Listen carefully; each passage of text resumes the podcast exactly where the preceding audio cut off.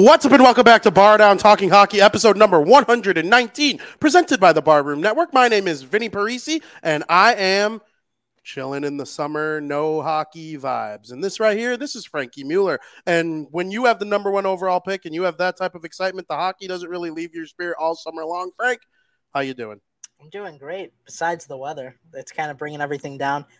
The weather sucks. The weather absolutely sucks if you're in the local Chicagoland northwest suburbs right now you're not enjoying the weather too much unless you're kind of like me and like every now and then do enjoy like a, just a good rainy day when you got nothing else planned um that's kind of where we're at right now but frank we have somebody that's coming on the show today mm-hmm. that is near and dear to our hearts because not only have they been on a show or two in the past multiple shows in the past we've been frequent readers of theirs for a while now going back to the days with Committed Indian and now with Bleacher Report. Of course, we are talking about Tab Bamford. Tab, how are we doing? Oh no. Oh no, it's happening again. The muted. Jesus. It's just weird, the StreamYard stuff. It did this before too. Yes, yeah. we can. All right. I just did the mute on mute. We're back. It's so weird. It's so it weird. Did that last week, but that was weird. Tab, what kind of cigar are you smoking? Uh, I got a nice uh, New World Cameroon by AJ Fernandez. This Very good. where, where do cigars rank in terms of like your favorite things? Like you got hockey. I know you like baseball. We have a lot in common. You have cigars though, near the top of your list of loves. Yeah, I mean, I, probably I would say fourth in the order behind like family hockey and baseball. Very cool. Uh, See, my dad's a big cigar smoker too. There you go. That's what That's us old funny. kids do. Yeah, no, my and my middle son's going through tryout land right now for the whole traveling baseball thing. So spent four hours at the Bow Dome in Bensenville yesterday watching him not compete but just hit and throw into a net with a half dozen adults with radar guns. Oh, that's always fun. And he's 12. So Uh, yeah, that's Whatever. always fun. That's always fun. Tab, we're we're so appreciative to have you on. We always enjoy having you on, bringing your insight. Um, we have a lot of people in the chat; they enjoy having you on as well. Um, I'm just going to kick things off with a very simple question. The end of the 2022-23 NHL season ended with the Vegas Golden Knights hoisting the Stanley Cup. What did you make of that team? Uh, I think Vegas is a fascinating case study for teams around the league because they are proof that you can build something quickly if you have zero cap ab- obligations. Uh, and they, I mean, look, you when you put them next to what Seattle has done, they are complete opposites. Seattle has taken the long road, developed from within, add the right veterans approach, but they weren't hurrying up to make a splash right away. Vegas is Vegas. You have to put on a show right away. And they knew that the on ice product had to go with the Cirque du Soleil intros and the pyrotechnics and everything else. And they did that. Uh, they brought in George McPhee, who had built the Washington Capitals to being close to a Stanley Cup winner. Obviously, they won it after he left. But uh, they wanted to win it right away. They put pressure on themselves to do it, and they fulfilled it. Um, so I think you know kudos to them. They're also a, a case study in how, in a hard cap league, a team can take advantage of other teams' bad decisions. You know, when you look at how they took advantage of Florida's cap situation, when you look at how they've taken advantage of other teams' cap situations and made smart, appropriate spends on veterans who hit the market because they couldn't be retained elsewhere, they were able to build a championship team. Now, how long they can sustain that is going to be fascinating to watch because obviously doomsday comes for everyone. Tampa Bay is kind of looking at the back end of their Rob Peter to pay Paul approach over the last half decade. Uh, I think Pittsburgh robbed Peter to pay Paul for a while there, and they're starting to look at it. Washington, in the same way, the Blackhawks have kind of been through that already and are coming out the back end of it. So, when you've got a hard cap, you can't pay everybody. And I'm just glad that they don't have this stupid salary cap stuff going on that you see in the NBA where six men are getting $30 million just so that they can come play 14 minutes a night. Um, but I would love to see the NBA and the NHL both find a way to incent teams to keep their star players. Um, because I, I, think it sucks when you see teams that have a Sidney Crosby and Alexander Ovechkin, Toews and Kane together, uh, Kopitar getting paid in LA with Drew Doughty. When you see teams that have drafted well, allow them to continue to develop well and retain guys that they brought in internally. And if that means you find a way to, you know, one of the things that I floated before is negative connotation on the, the term franchise player. But what if the NHL allowed teams to a guy's contract as a franchise player and remove that from the salary cap consideration? So if you're Edmonton and you give Connor McDavid what he deserves, which is probably 15 per, if you're Toronto and you want to pay Nylander and Matthews, you tag Austin Matthews as a franchise player and it comes off your cap and you can pay him what you want. Now, the team needs to be able to afford it and the business case needs to be there. And you can only do it once. As long as the guy's contract is on your books, you can't like be like, oh well no, this guy's our new franchise player. You can't just flip it to Draisaitl because McDavid decides to decline, which again, I'm not saying that that's going to happen, but I would love to see the NHL find a way for to incent teams to keep players that they draft and develop well so that you can sustain success a little bit longer. Because I think Chicago, Washington, Pittsburgh, LA to an extent are teams that probably could have stayed better longer had they been able to retain the right players. But with a hard cap, it's almost impossible to have more than two players getting paid at a superstar rate. And obviously, we've seen a lot of teams have shown, certainly Vegas is one of them, that you need to pay more than just two guys to get there and to win and to stay there. I'm curious what you think of this idea a player you draft and develop, unlimited amount, 70% or like find a find a number that works for the league, collectively bargain a number. 75% of their contract hits the cap. So like let's say you draft and develop Austin Matthews, right? You pick him number 1 overall, he turns into a 10 million dollar player. It's time to pay him 10 million per for 8 years. 7 mil hits the cap of the 10 like a certain percentage that they collectively bargain that way it does incentivize teams to keep their guys and pay them what they deserve but it might not hit the salary cap quite as hard like a team like the devils they have Hughes and Hischier on team friendly deals, but they're going to come into some issues when it's time to pay Luke Hughes and Dawson Mercer and Simon Nemec if all these guys hit and deserve big money contracts. They're going to have to let go of one or two of them. It's just an inevitable fact. And that'll slow down the production of the team, obviously. Well, if the cap that they sign or if the money that they sign only 60% or 70% hits the salary cap, I think that would it would reward teams for drafting and developing good players and it would punish teams for overspending in free agency. Yeah, that, I mean, no matter what you do, it's going to become a slippery slope with how many guys can you do it with. Um, because if you're if you're the Devils and you've got two thirds of your roster hitting at 75% because you drafted well for five years, you're in a much better spot. Now, obviously, that's going to tell teams to draft and develop well, consistently well, uh, you know, not just one time. But I, I think, you know, for me, I think if, if you can take one guy and really label him as your franchise guy, your Crosby, your McDavid, um, if you're New Jersey, who is it? That I, I guess that's kind of the crapshoot. The flip side is if you're New Jersey, I think they've done a great job of proactively locking some of these guys up to long term deals early enough that they're able to kind of push that down the road a bit. You know, they've, they've got some of their key veteran guys locked up for what, five, seven years? You know, you got one Hughes and Hischier locked up. Mercer's going to be next. I, he's going to be expensive. I love that kid's game.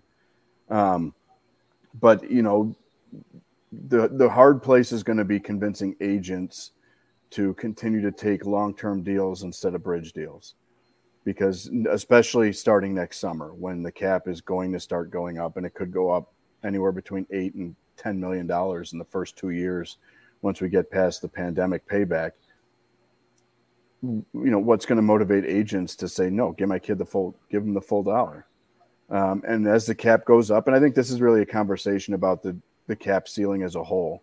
and its slow growth. I think in five years we might be looking back, and this is a moot point because the league finally negotiated bigger money contracts with multiple TV networks in the U.S. When it was just NBC paying them criminally low rates, and Canada, they were limited on what the hockey related revenue was going to let the league do from a cap perspective. So, you know, now that they're going to, you know, the other thing that's going to be fascinating when you look at leagues, league wide hockey related revenue is what does the Fanatics jersey situation look like? They're not going to be making money from Adidas like they were. Lots of fans have already voiced their displeasure with the Fanatics product when it's just hats and t shirts. You know, what are the jerseys going to look like with Fanatics having full ownership of it? Would they have been better served from a financial perspective to engage a, a brand like Nike to do for them what they've done for the NFL and the NBA? Would ice would would the jump man play on ice? You know, so lot, lots of lots of things that you can do with the cap. I hate the hard cap largely as a guy that follows the Blackhawks because doomsday was inevitable. Um, and you've seen it with other teams now, and it's going to continue. You and this really comes back to the NHL treats every market like a small market in baseball, like a Cleveland, like an Oakland, where you have a five to seven year window. If you draft really well, like two or three years in a row, you've got a five to seven year window to hit. And you really need to be able to spend money when it's time to really go all in. And I think that's where a lot of the frustration is in Edmonton is like, are we at year four in that seven year window already? Because they're already paying Nurse probably too much and Draisaitl and McDavid. And Draisaitl's got what two years left, and then you're going to renegotiate with him. So if you're Edmonton, are you wasting that seven year window in which you can really hit? Because you you can't you can't succeed. And and Kyle Davidson, the GM of the Blackhawks, has said this. You can't consistently find guys in the 20s and 30s with your first pick in the draft and be able to sustain if you really want to go for broke. You got Kane and Toews in one shot. You added Marian Hossa. You already had Keith and Seabrook. All the dominoes fell into place for the Chicago Blackhawks when they had their dynasty run. But after that, you know, you're looking for gems to fall to you. You're looking for the DeBrincats in the second round, Panarin as a Russian free agent, Saad in the second round. You, you need those guys to buoy the ship. And in every draft, that's just not happening. Andrew Shaw is a late round pick. That's just not happening for a lot of teams. So you really have a five to seven year window in the NHL. And unfortunately, that makes the league feel like a small market team in Major League Baseball, like a Cleveland or an Oakland, where you draft guys, they all come up, they all hit together, you make a deep run, and then you sell because that next contract just isn't going to happen because of the market that you're in and the money that you have to play with. But the NHL is forcing the money that teams have to play with on them by having a, a, hard cap. Now, the floor does a good job of forcing teams to be competitive, even if Arizona has fraudulently circumvented the cap for years by taking dead money, uh, which is a whole other soapbox and a whole other podcast. But it, by forcing teams to spend, you're at least spreading the wealth, literally and figuratively, with prospects, with good players, going to places where they're going to get paid. But I'd like to see the teams that actually draft winners be able to keep them longer and not suffer because they hit on a generational player.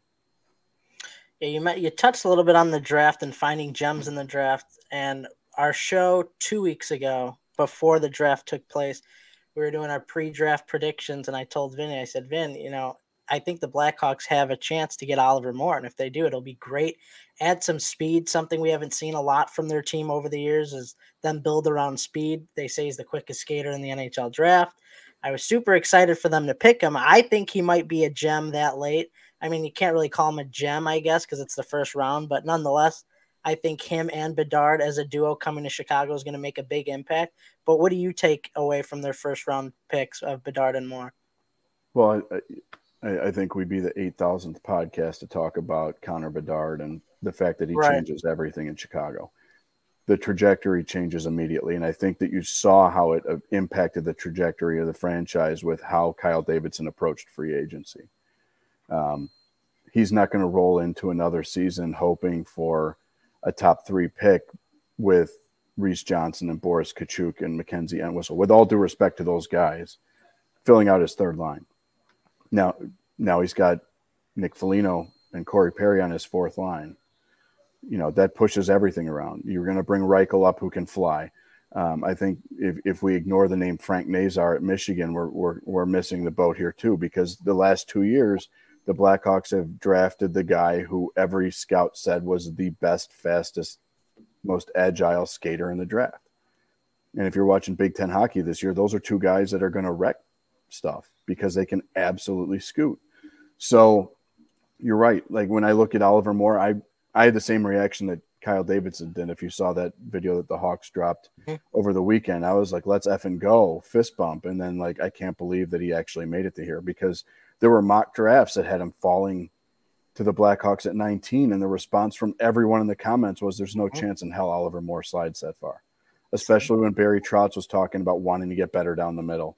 Pittsburgh needs center depth. That's why everyone was staring at Vancouver at 11 and saying the Blackhawks will trade for a bad contract and get in front of Pittsburgh and Nashville to grab Oliver Moore. And a lot of people still had Moore mocked to St. Louis at 10 mm-hmm. if the right defensemen were off the board. So the fact that he slid that far, again, that's that's absolute gold. I love the kid. Talking to him, you know, during the the development camp, which was just off ice stuff for Chicago this year. He's got a good head on his shoulders. Clearly, the development program's done a good job of giving these kids some media savvy. Um, and so I, when you look at where he's going next year, the fact that he's rooming with Sam Rinzel, who was a first round pick last year at Minnesota, and they're going to use him all over the ice, not just as a center, but it sounds like he could get some run on the wing as well. But he's going to a team that was a wagon last year, and Cooley's back. And Cooley was, you know, if Adam Fantilli didn't exist, he would have been a probably a unanimous winner, the, the Hobey Baker because the kid had a monstrous season. But Adam Fantilli is Adam Fantilli. So um, you, uh, one of the things that I asked Kyle Davidson about when he met with the media during development camp was how much stock do you guys put in winning at the junior college level? And he said it's a big deal because they want to see guys playing deep in the season. And you saw the three Blackhawks prospects with Seattle make it to the Memorial Cup. Michigan and Boston University were both in the Frozen Four. The Hawks have got kids at Boston University this year, which I I'm crossing my fingers that Ryan Greene's on a line with Macklin Celebrini because that would be just dirty. Uh, Nazar's at Michigan, which is annually a team to beat. And they've got a couple kids going to Minnesota who will probably be preseason top three, if not preseason number one. They ran the table at number one last year and just came up short in the championship game. You got kids at Denver, which is a powerhouse in the NCHC. So you've got kids at good programs with good coaches that you trust and that's a big deal. You're not just throwing somebody out there hoping that, you know, I don't want to throw a specific university under the bus, but Little Sisters of the Poor is going to turn a kid into a, a, you know a stud player. Like I remember when they signed Brandon Peary right before opening day to fill in for Patrick Sharp right after they won the cup. You're like, what's RIT or what's RPI? What what are we doing here? Like if you haven't heard of the school now, most sports fans in the U.S. have heard of schools based on football and then basketball. And the University of Denver is not a household name. North Dakota is not a household name, but they're good ho- hockey programs. But there are smaller hockey programs that are sometimes hit and miss. And so having guys at big programs that win consistently, develop NHL players consistently is a big deal. And I love that he's going to Minnesota. I think Oliver Moore – maybe one or two years at Minnesota, and then he jumps into the pro ranks. And from there, I think really a lot of the timeline is can they get him and Nazar to the NHL at the same time? Nazar's a year ahead, but he missed most of his freshman year at Michigan. So the big question, I think, in whatever nine months when their college seasons come to an end in February, March, is you know are Nazar and Moore at a place where they both make the jump and spend a year in the AHL, or get some look at the NHL level? Because again, the Hawks have nobody signed really after this year. They've got, I think, three guys. It'll be four when Bedard's ELC is announced. So they're going to have a fully stocked cabinet to go play again next year. The question is, how long do they want to stay in that figuring it out category, and when do they want to pounce? And who's available next year to really go with a Lukas Reichel and a Connor Bedard? Um, but Oliver Moore falling into their lap was absolute gold. I of all the guys in the draft, he was literally like number two on my. This is a guy the Blackhawks probably want, and I want on the Blackhawks because of his motor. Yep. Uh, and when you look at what They said when Luke Richardson was introduced in the first place, one of his interviews was they went to a bar in Chicago and watched the Tampa Colorado Stanley Cup final. And everybody in the front office and Luke Richardson all pointed at the TV and said, That's what we want to be. We want to be a bunch of Ferraris. We can leave the Jeep Grand Wagoneers. And with all due respect, I drive a Jeep. I love Jeep. Don't hate me, Jeep. Please sponsor me. But, um, but you know, we can leave the SUVs in the garage. We want to be a team full of Ferraris, and you can see that that is speed is what they are pointing to. And when everyone was saying, "Well, Andrew Cristall is Bedard's best friend, go get him because he can produce," well, if skating's a problem, he might not have even been on their board because this isn't a team that's going to let Troy Brower work on his skating and develop for six years because they've got a dozen other options sitting there to take ice time until he's ready. This is a team that wants everybody to be able to fly and they want to be a nightmare to handle up and down the ice. And that's what they're building. And I think that's what's really exciting as a somebody that watches and covers the Blackhawks. And that's why I think he's going to be such a gem because he really shouldn't have fell to the Hawks. I had him going anywhere from 11 to 13. And I, I'm just so excited that they have him. I can't wait to see what he does when he comes to the Hawks and signs and plays in the NHL. But, you know, we could talk about the draft all day.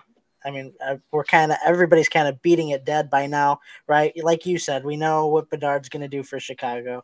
Oliver Moore is an absolute stud. He's going to be great. But what about some of the veterans coming to the Chicago Blackhawks? Taylor Hall, Corey Perry, um, Nick Foligno, some of those guys, and help. What are they going to do and help these young guys develop around them? I, I think it's going to make a big difference. And those are some of the guys that you need, I think, early on. And you kind of saw the Devils do it when they went out and picked up. Um, oh my God, I'm drawing a bit. Foley. No, uh, what's his name? Dougie. Dougie Hamilton. And uh, who did they just get this past offseason? Oh, Andre Palat. Andre Palat. Andre Palat. So I mean, you get guys with a little bit of experience to help the young guys build up. And what, what's your take on that? Well, I, for me, the biggest thing, and again, with all due respect to the guys that were in the bottom six for the Blackhawks last year, because there were injuries and trades, and some guys ended up moving from the bottom six up into the top six just because of necessity. But I mean, look, Corey Perry's not the guy that won the Hart Trophy anymore. He's not going to give you 40, 50 goals anymore. Foligno's not going to be a 35 goal scorer but these are guys who know their role and have played that role, an evolving role throughout their careers on different teams, and they understand what the goal is, right? Um, Foligno and Corey Perry likely being on a fourth line means you've got two guys that can give you 12 to 15 goals on your fourth line. Uh, Foligno has won a Mark Messier award. He's one of the more respected leaders in the entire National Hockey League. So if you're moving on from Jonathan Toews, you need to have somebody I, I understand i appreciate i totally get what they're saying when the front office and coaches say that they want young guys to be able to establish their voice in the room and that's never going to happen when you have future hall of famers surrounding you that have, this is how business has been done. They want this is how we do business. Establish how we do business. Don't do business the way that it's been done for 15 years. I, I totally get that but there's still somebody that needs to show these young guys this is how you establish a culture. This is how you establish how we do it. Um, and Foligno's a great guy to do that. I think I, I, tweeted about Taylor Hall all the way back in early May about him being a brilliant target for the Blackhawks. He's a former number one overall pick who, in a draft with a lot of buzz, if you remember, it was Taylor or Tyler, it's him and Seguin. Nobody knew who was going one until the draft day he's a guy that knows what coming into the league with pressure means. He did it in the Canadian market that had multiple number ones in a row and it didn't work for them. It still hasn't worked. but you know, he's a guy that knows what that means and he knows what the mantle of being a number one overall pick carries. He's a guy that can still give you 20, 25 goals. And from what he said to the media when when he and Foligno talked, he's a guy that's motivated to show that he can still be a top six guy. He took a lesser role in Boston because that team was an absolute truck last year. But he's a guy that still thinks he can skate top line minutes. Okay, go ahead. You're going to sit on the wing of Connor Bedard opening night. Show us that you can score 25. Show us you can score 30. Go get it. And if he can, if if it works as well for him as it has for Athanasiou and Max Domi, God bless. Because with all due respect to those two guys, Taylor Hall's a, a better player. So I, I really like what they've done. I love Ryan Donato. Nobody's talking about Ryan Donato coming in, but he's a guy when he didn't get a QO from Seattle. I was like, ooh, that's that's a guy that I like because he's got that Lafferty vibe, right? He's a guy that can play all three forward spots. He can play anywhere between a fourth and a first line. You know, there have been some whispers that the Hawks are interested in him possibly getting some top six run, which to me says you might see a line with him getting, you know, an opportunity to skate with Bedard and Hall early in the preseason. I think he's a great guy in a third line. If you stick Kurashev, Dickinson, and Donato together, or Tyler Johnson with Donato and, and Dickinson, I think that's a really good third line. I think he's a guy again that can give you 12 to 18 goals. And last year, you did not have depth scoring in Chicago. It just didn't exist. You were crossing your fingers that Tyler Johnson got hot. If you're passing the hat and grabbing names out of a hat every night, who was going to score the first goal for Chicago? It was Slim Pickens, man. I mean, it was. Unless Reichel was up, especially after the trade deadline, it was like, what are we, who, who's scoring tonight? Mm-hmm. Seriously, who's scoring tonight? And now you've got a bunch of guys who could give it, give you a little offense, give you some grease they're going to be tough to play against, and they're going to be able to move. Taylor Hall can still skate. Donato can skate. Athanasiou bringing him back on, on a two-year deal, great. You know, he's I think still in that tradable asset category, either this year or next year. But he can fly. There's no question he can fly. I'd like to see him finish more, but he got to 20 goals. He can fly, and I think he and Reichel showed that they've got some pretty good chemistry together. So you'll probably see those two sharing the second line center duties but filling in around what they had, which was incredibly slim, was a necessity. And I think getting Bedard in the draft changed that. You, Donato wasn't the headline signing in free agency this year. You weren't going and getting guys that you're hoping to dump at some point. You're looking for guys to fill roles, not guys who might maximize their trade value. It's a very slight, very subtle paradigm shift, but you're looking for guys to fill roles. And I think they did a good job of that. A lot of Chicago fans hate Corey Perry. They might never accept Corey Perry. If you're as old as I am, you'd never accepted Chris Chelios wearing a Detroit sweater, but you sure as hell accepted Bob Probert when he got here. Right? Yeah. There, there have been other guys that you hated yeah. somewhere else who came here and you accepted them because they were yours now. Yes. They weren't the pain in the ass. They were now your pain in the ass. And a lot of people say, well, you know, I hate Brad Marchand. You'd give your left leg to have Brad Mar- Marchand on your roster all day, every day. So, and I, great super pests of all time. And I think yeah. Corey Perry feels the same way because he's made comments about coming here saying like, "Oh, I know I my feelings for Chicago haven't been great in the past, but I'm happy to be here." So I think he kind of feels the same way that like you did. And I think Corey Perry also knows like, look, the Blackhawks gave me four million dollars. That's like four times what I was getting from anybody else to be a fourth line player. Yeah. And you know what? He's going to come in and he's going to keep teams honest that want to take runs at Bedard or Reichel. He's going to be annoying as hell to play against. He, he's been to how many Stanley Cup finals in his life? And so he knows how to win. When you look, you know, everybody that was like, what the hell are we doing? I said, look, if team if, if a team like Tampa Bay, who is annually chasing the cup, goes out and gives this guy a deal, then they know that he has the right kind of jam for a team that has legit aspirations of winning everything. So he knows what it takes. And at $4 million, he's happy, very happy. This is the best money he's had in four or five years. But at the same time, $4 million isn't a number that you can cough at and sneeze at and walk away from at the deadline. Blackhawks eat half of that, there'll be a half dozen playoff teams that'll be like, yeah, we could take Corey Perry on our fourth line. Give me that all day. Mm-hmm. Yeah, it wouldn't shock me if a Colorado like took Corey Perry on their fourth line for two million bucks, or you know, the Rangers or some team like that. Um, you touched on Hall and his production. I've watched a lot of Hall in my day. Um, he had 39 goals. That's a career high. We certainly don't think he's going to reach that apex ever again. But I do th- agree with you on the 20 to 25 goals. I think his assist number, though, climbs through the roof. Hall's a very high volume shooter, and some of the some of his percentages have been low, especially over the last couple years with the Bruins. I think he's not playing with quite the playmakers with the Bruins, and I know this is going to sound crazy because the team was so much better, but he played with more playmakers in New Jersey, right? His, his line mates were primarily Nico Hischier and Jesper Bratt. That was the Devils' top line for Hall's MVP season. Well, Bratt and Hischier could both score goals. I think they each were in the 20s that year, or something like that. Where Hischier, 50 point guy as a rookie.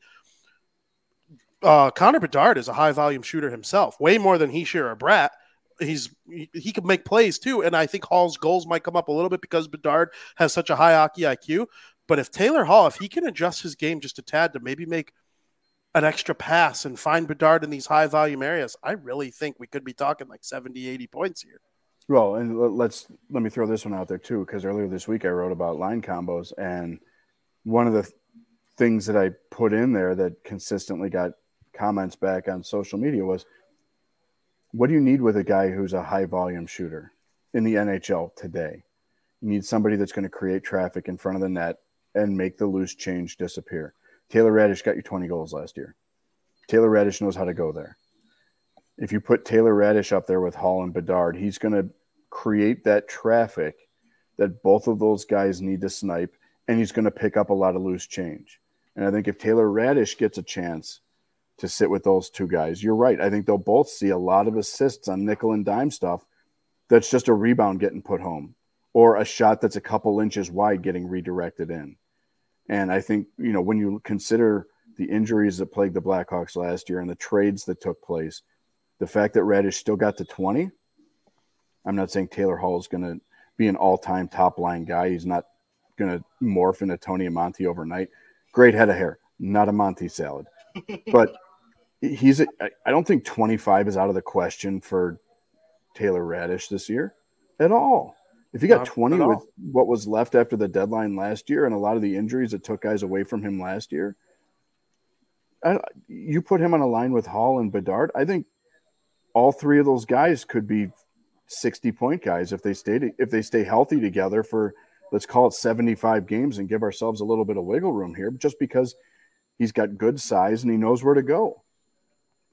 And and look, you know, I think the other thing with Corey Perry the fact that he's got the size that he has, he is still a very valuable piece on the power play. And in this exact same token, I think if he is that net front pain in the ass guy on the top power play unit for the Blackhawks, that's going to help guys like Hall and Bedard pick up a lot of cheap points because you need somebody that's going to clean up the trash. And guys like Taylor Raddysh and Corey Hall have made a Corey Perry's made a lot of money doing that.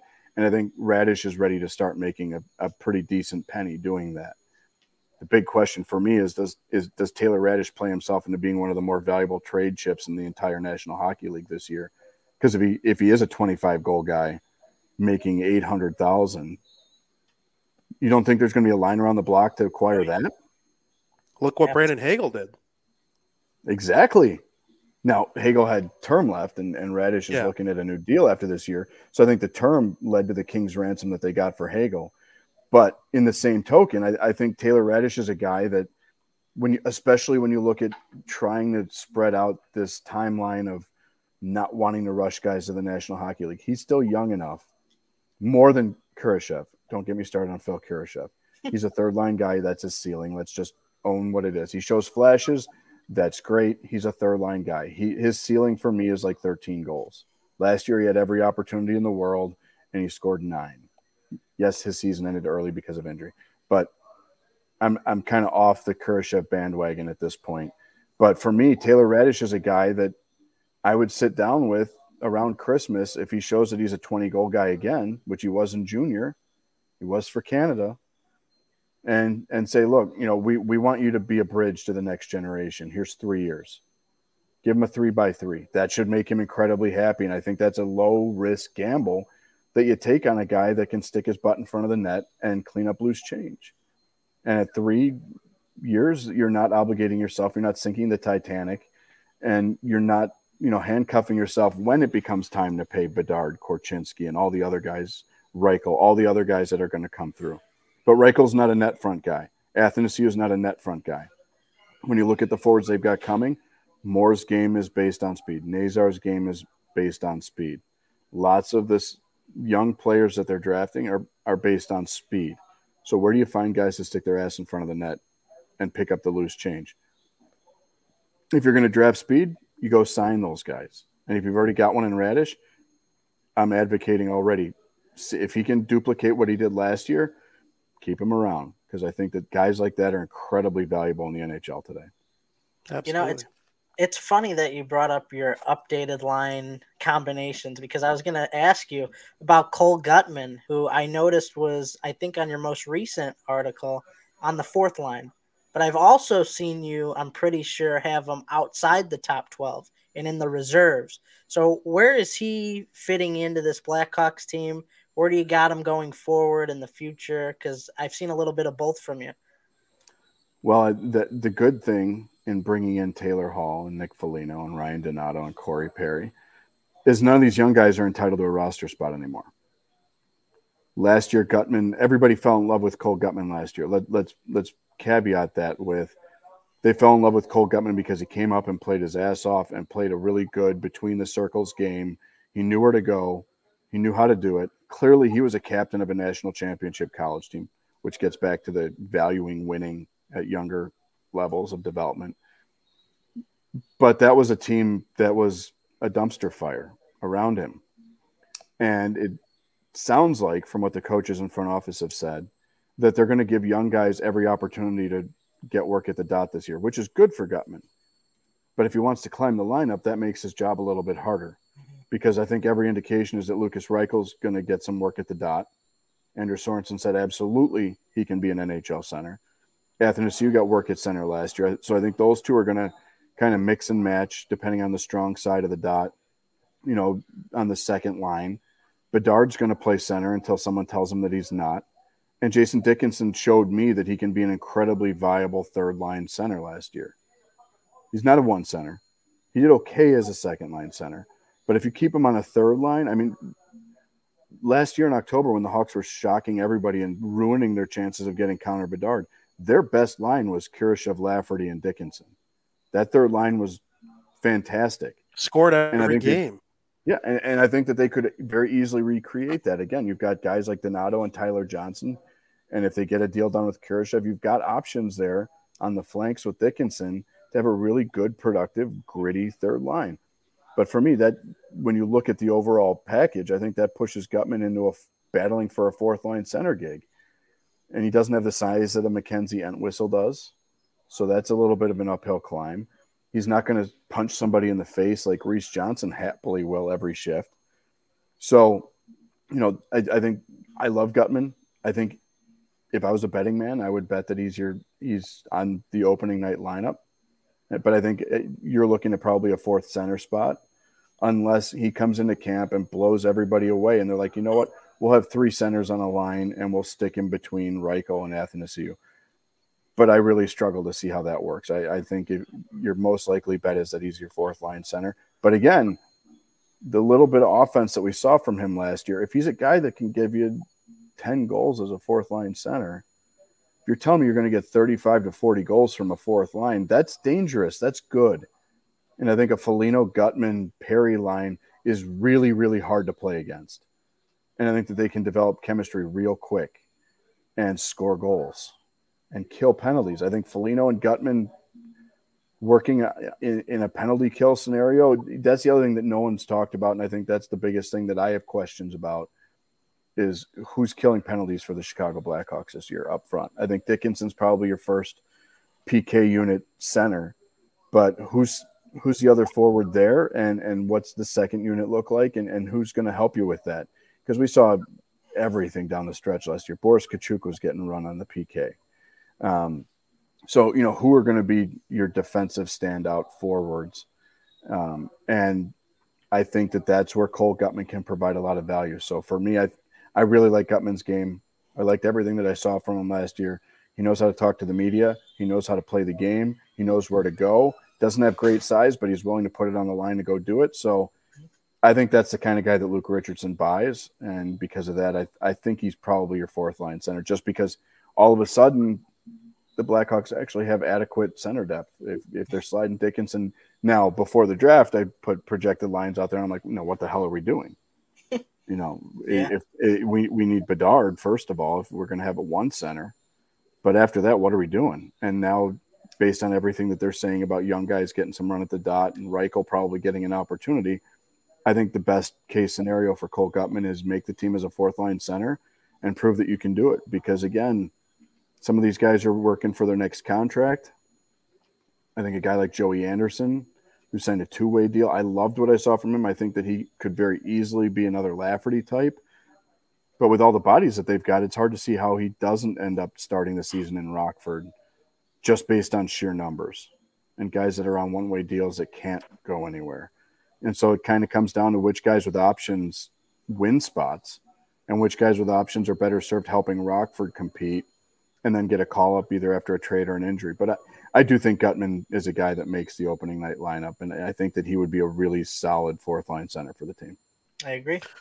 And Tab, I know it's July 12th, right? And we're, you know, scrapping for hockey conversation. It's obviously difficult when you're kind of far away. And guys like Patrick Kane, Matthew Dumba, Vladimir Tarasenko, they're still available in free agency, so that could change things. There are probably some trades that are going to happen that'll impact these sorts of opinions. But I look at the Central Division in the NHL right now.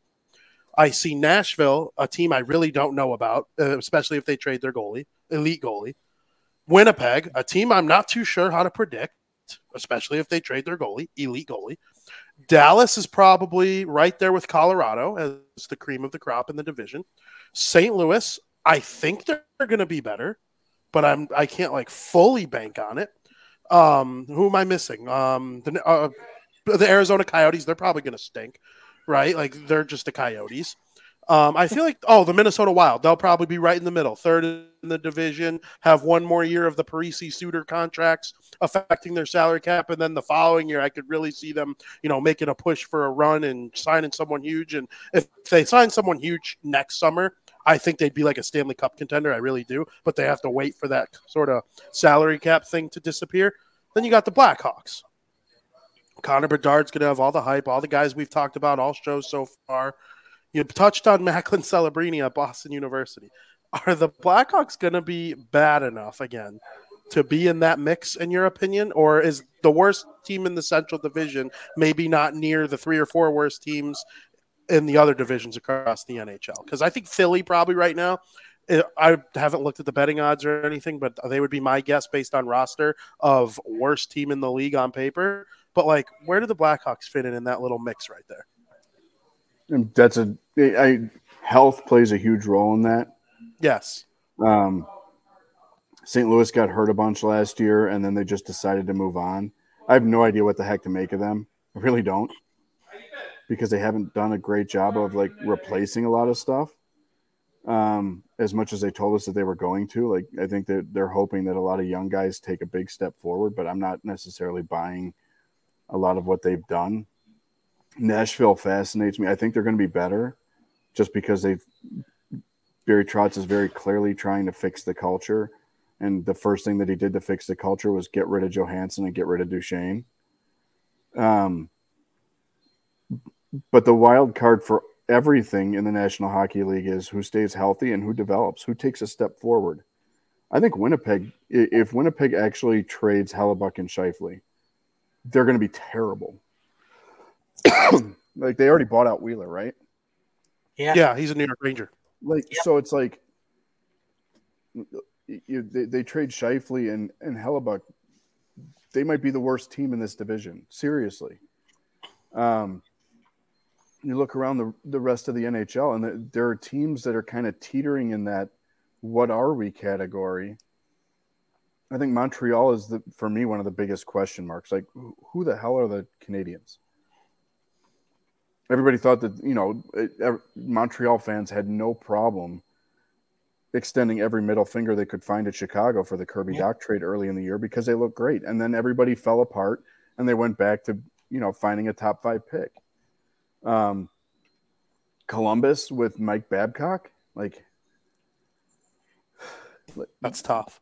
Like and and their farm system's so good. I don't really get I don't get that higher at all because I the I mean, ceiling I mean, for them. Look, look, they're going to get the number one defenseman back from injury this year. When Wennberg being back is going to help them a ton. Uh, I think Gaudreau will be better. But are you going to look me in the eye and tell me that Patrick Laine and Mike Babcock are going to coexist? Seriously? You're going to tell me that Patrick Laine is going to buy into that? No. How about Provorov? How about Provorov or Severson? Two defensemen who like to be riverboat gamblers sometimes under Babcock? What? Yeah, I just I don't get that that head coaching hire. I really don't. I understand like wanting to change perception, but you don't you don't have you, you don't have a Steve Yzerman, you don't have a, a Sidney Crosby, a Jonathan Toews, you don't have that guy in Columbus who's going to interpret what Babcock is saying and get every who's the leader in Columbus that everybody's going to get in line behind and buy what Babcock is selling. Because is Babcock going to like do jumping jacks because he's got Johnny Gaudreau playing the defensive end of the ice 30 seconds a week? Yeah, of course. Um, and, and, I'm I'm sliding Gaudreau with that, but you, you get what it's I'm true. saying here. It's like, so you know, when I, I Anaheim shocked me that they were as bad as they were last year. They just signed Leo Carlsson earlier today, so he's going to apparently be there. But uh, you know, adding a six foot three center who's 18 years old, does he suddenly make Troy Terry a defensively responsible player? I, I what, what, what, what, what has improved about Vancouver that they're suddenly going to take a step forward, other than everybody on the roster is a year older, so they're supposed to be better now? Yeah, I don't, I don't, I don't like what Vancouver. So, like when you all. look at the bottom of the league, if you look at the, let's just pinpoint the top ten picks in the draft from this year. I submit, even without let's and let's remove the guys that they drafted. The team that's improved the most in the bottom 10 in the league, the top 10 picks in this year's draft, has been the Chicago Blackhawks. Yeah, so, I agree. And and respectfully to the hockey gods, you don't get that lucky twice. So like let's just for right now, let's ignore that Celebrini exists because I don't think it's coming to Chicago. Philly took a big step back. Um, Anaheim, I don't know what to do with. Columbus, I don't know what the hell is going on because I, I, I, I, the Babcock thing is either going to, they will either be a playoff team or they will be a, an all-time dumpster fire, right? And mm-hmm. I don't think that I don't think that he's going to be as cool developing guys as Torts was in Philly. No, so, it's almost like Torts embraced it, right? Which I'm like, what was that? So yeah, like, when I look at that, when I look at the bottom ten, I think that a lot of the bottom ten, I think Montreal will should be better just based on having guys come in, having guys be more ready. I don't know what to expect from Slafkovsky, last year's number one overall, but if he gives them anything, and Dach can stay healthy, and Caufield can stay healthy, and Suzuki can stay healthy, I think that they'll be better. But I think when you look at the top 10 picks in next year's draft, I think you can put the same, probably eight or nine of the same names in the hat and just mix the order up a little bit based on which teams stay healthy and which teams make the right moves between now and when the regular season starts. But there are guys out there, Tarasenko, where he lands could completely change a, a team's outlook. Um, you know, it sounds like Patrick Kane doesn't want to sign until closer to when he's able to go, which might be in season. That might be a November signing. So Dallas. he'll be able to sit back and poach. Uh, Dallas has been in on him for a long time. They were asking about him before the draft last year. So I, it, will be very interesting. But I, you know, Vancouver sitting at 11, I would probably say St. Louis will be better just because the dust has settled from the fire sale that they had last year. And I do think that they've got some adequate pieces. And Arizona and Chicago being in that division, they should take a step forward. But you know, you bring up Minnesota. You know, they've got this year and next year with the 14 million in dead money for Parise and Suter, and then it drops to I think eight whatever 800,000 and change for three more years after that. But I mean, this is a really crappy time for Minnesota to have that much dead money, especially when Suter goes down and plays viable minutes in Dallas, right? You mm-hmm. couldn't find a way to put him into a role where he could be successful. You couldn't find a coach that puts Ryan Suter in a position to succeed instead of having dead money. Zach Parise had 20 goals. Right. Like for me, that like I, I feel like they they snipped their own hamstring when they bought those two guys out because you're at a time where you're this close, right? Like I, I think Dallas might win the division next year because I really don't know what Colorado's doing, and I'm worried that they're not going to be able to stay healthy again. Um, Dallas is just a really good team. They've got a really good identity. They know who they are. They know what they're supposed to do. Their veterans have willingly taken that back seat to the next generation. Robertson's got to be healthy. I think that you saw in the playoffs he wasn't right and everything fell apart. But I, I really like Dallas. Um, Colorado, if they're healthy, can be really good. But I, you talk about the draft next year. I think it's going to be probably. I would flip Vancouver for St. Louis, and I would say you're going to have the same ten teams. Throw them, throw them in a blender and see who lands where. But that's probably what I, I think the top ten will be next year. But in that top ten, I, I would submit that Montreal, if they stay healthy, will improve the most. But the team that on paper has externally improved the most is the Chicago Blackhawks with the veterans that they've brought in and just the reality that Connor Bedard is going to be here. And let's not sell short. You should get 75 to 82 games of Lukas Reichel, who showed that he can be an impactful player at the NHL level, level last year. Yeah, you know, I'm excited for this year. Uh, I think they're going to be a really fun team, even if they're not good. Kind of answered this question already, but what would you say your ceiling is for the Hawks, or maybe your expectations of like where they could get? because I, I, don't think they're going to make the playoffs, me personally. But if they were a bubble team, some miraculous way, it wouldn't shock me as much as other people. I just kind of want to know and pick your brain where you think their ceiling would be. This oh, year. I don't think I, I, don't think they're a playoff team yet, um, but I think that they'll be more exciting to watch. I think they're, they're going to give more teams a handful, and you know I, I do think Arizona is going to be better this year because they had some young guys like Clayton Keller take a big step forward last year the question for them is how do they balance the off ice drama with what they're doing on the ice? Because those young guys are going to spend their entire training camp answering questions about are you looking for real estate in Salt Lake City, Kansas City? Where are you going to live in, in two years?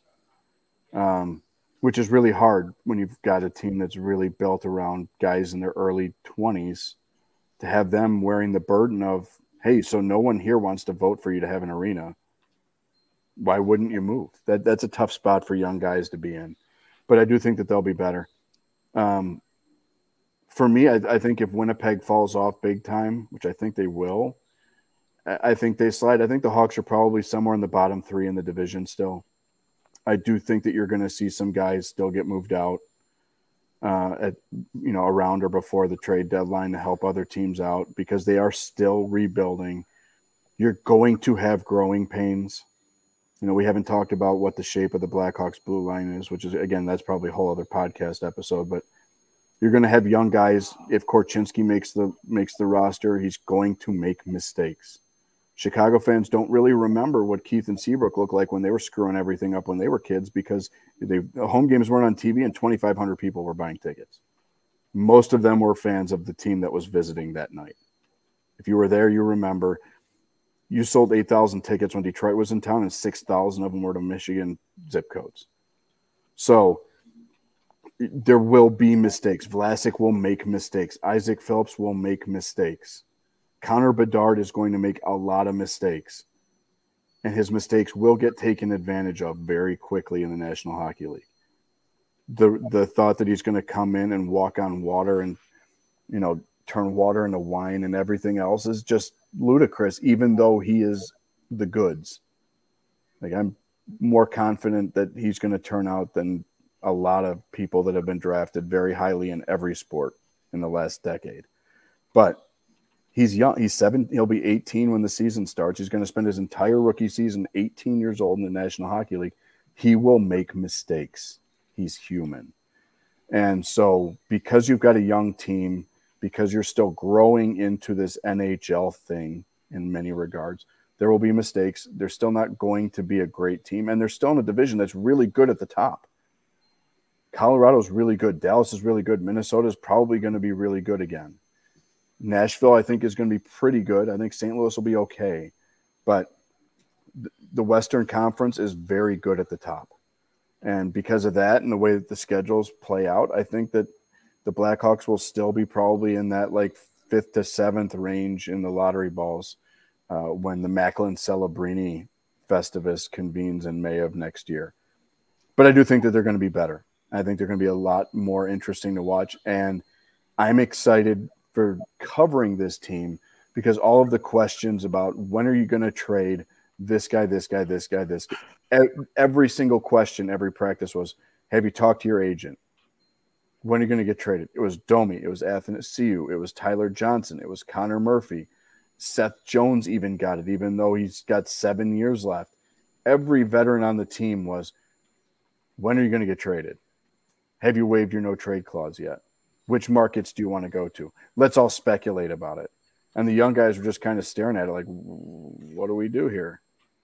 So this year, you're, all of that dust has now settled and everybody else in the room is going to have pressure off of them because Connor Bedard is going to have to face every microphone you've ever seen.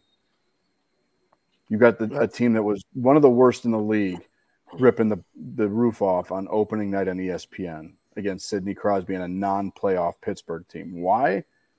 Because it's Sidney Crosby and Connor Bedard. So my expectations are staying fairly low. But at the same time, I think that they're going to be a much better team and a much more comfortable team in the room and on the ice because all of the questions about who's getting traded, how soon, and when have been answered now. Absolutely. Every time you ask Connor Bedard, who's your favorite player, Sidney Crosby, Sidney Crosby. So you're right. When the Hawks play the Leafs, that is going to be insanity in terms of media coverage as well. And I like when you talk about the Canadiens. – um, I think the Hawks and Canadiens are kind of going to be around the same vein. My problem with Montreal, the head Atlantic division, like Boston, Toronto, Tampa Bay, and Florida, right? Like those are your four playoff teams from last year. Well, my, my, my question about Boston though is what is Boston? Who the hell? You're right. right. Absolutely, absolutely. But got no, I think got no Bergeron, no Krejci, no Taylor Hall, no Foligno. Yeah, no, it's a complete overhaul. Who have they, re- Van who, have they replaced them with? Van Riemsdyk, Lucic, like that's not going to replace all the guys you named. They're probably better than Montreal though. So like, they're still a play. They're still probably a playoff team, but yeah, I don't think they're running away with that division like they did last year. I think no, they're no, not at all. Work their asses off to get in this year. Yes, everybody's uh, just assuming that Buffalo best team ever. I mean, Detroit and Buffalo are both going to take big steps forward. And Ottawa. Buffalo was this close. I, I don't know what to do with Ottawa. I really don't really? know what to do with Ottawa. I mean, I DeBrincat didn't I, work. Is Dominik Kubalik going to become a top line forward no, for them? No, no, no. Ottawa's just Ottawa. I like Tim. Yeah. I like Tim Stützle, and I think Chabot is awesome, and they have some nice pieces that they're I, I agree. I agree, but the Ottawa Senators are the Chicago White Sox of the NHL. There's probably two or three guys that you want to have on your fantasy team. think about team. The White Sox right now. no, makes me think about the White Sox. There, are right three now. guys on your on that roster that you want on your fantasy team, and the rest of it's like, yep. what, what, the hell are we doing here? Yeah, I mean, Stützle's your Luis Robert, right? Yep. Chabot's oh, yeah. your oh, Eloy oh, Jimenez. He'll give you eighty percent of the season healthy, and from there it's like, look look look at their goaltending. Yep, bad ownership for a long time. You know now, you know, and the ownership thing still isn't even settled. Yeah, they're still trying to figure that out. So, like, what what am I supposed to buy about Ottawa that says that they're not picking in the top ten next year, other than Pierre Dorion telling us for the last five years that they're going to be a playoff team? Yeah, that's they're, they're looking and, up at Buffalo and they're looking up at Detroit, and they just helped Detroit move further past them in the standings, in my opinion. Yes, because and they're not getting that same season line with Dylan Larkin is a perfect spot for him. Mm-hmm. Absolutely, and they're not getting that same year from Giroux again. Right, I'd be shocked if he puts together that exact same season. Yeah. I know. I think Giroux's still a, a, very good, viable player, but yeah, I mean, it, I think that division is going to be a lot deeper, stronger, tougher. I love Buffalo, and I it pains me to stay in Chicago, but I think Detroit is ready to jump. I really do. I think Moritz Seider had his sophomore bump last year. He figured out what being a National Hockey League player with expectations and a year of tape for everyone else to watch what that means um, but I think you know Lucas Raymond is going to take a step. Lots of their young guys are going to take a step forward. That's a comfortable situation with Dylan Larkin for Alex DeBrincat to come in and not have to be the guy. I think Ottawa looked at him like you're a 40 goal scorer. You're the guy. We're putting you on the cover of the media guide and every billboard in town, and that's not who DeBrincat is. It's not. He he was second fiddle to Patrick Kane his whole time in Chicago. He benefited from skating on the line with Patrick Kane. Some people have made the argument that Patrick Kane made him. I give him more credit than that. I think at that size, if you're able to score 41 goals, you got something going on. Yes. I think the coaching didn't know how to put him effectively on a power play unit up there. Um, and they just they screwed around with how and where they were using him, and it just didn't work.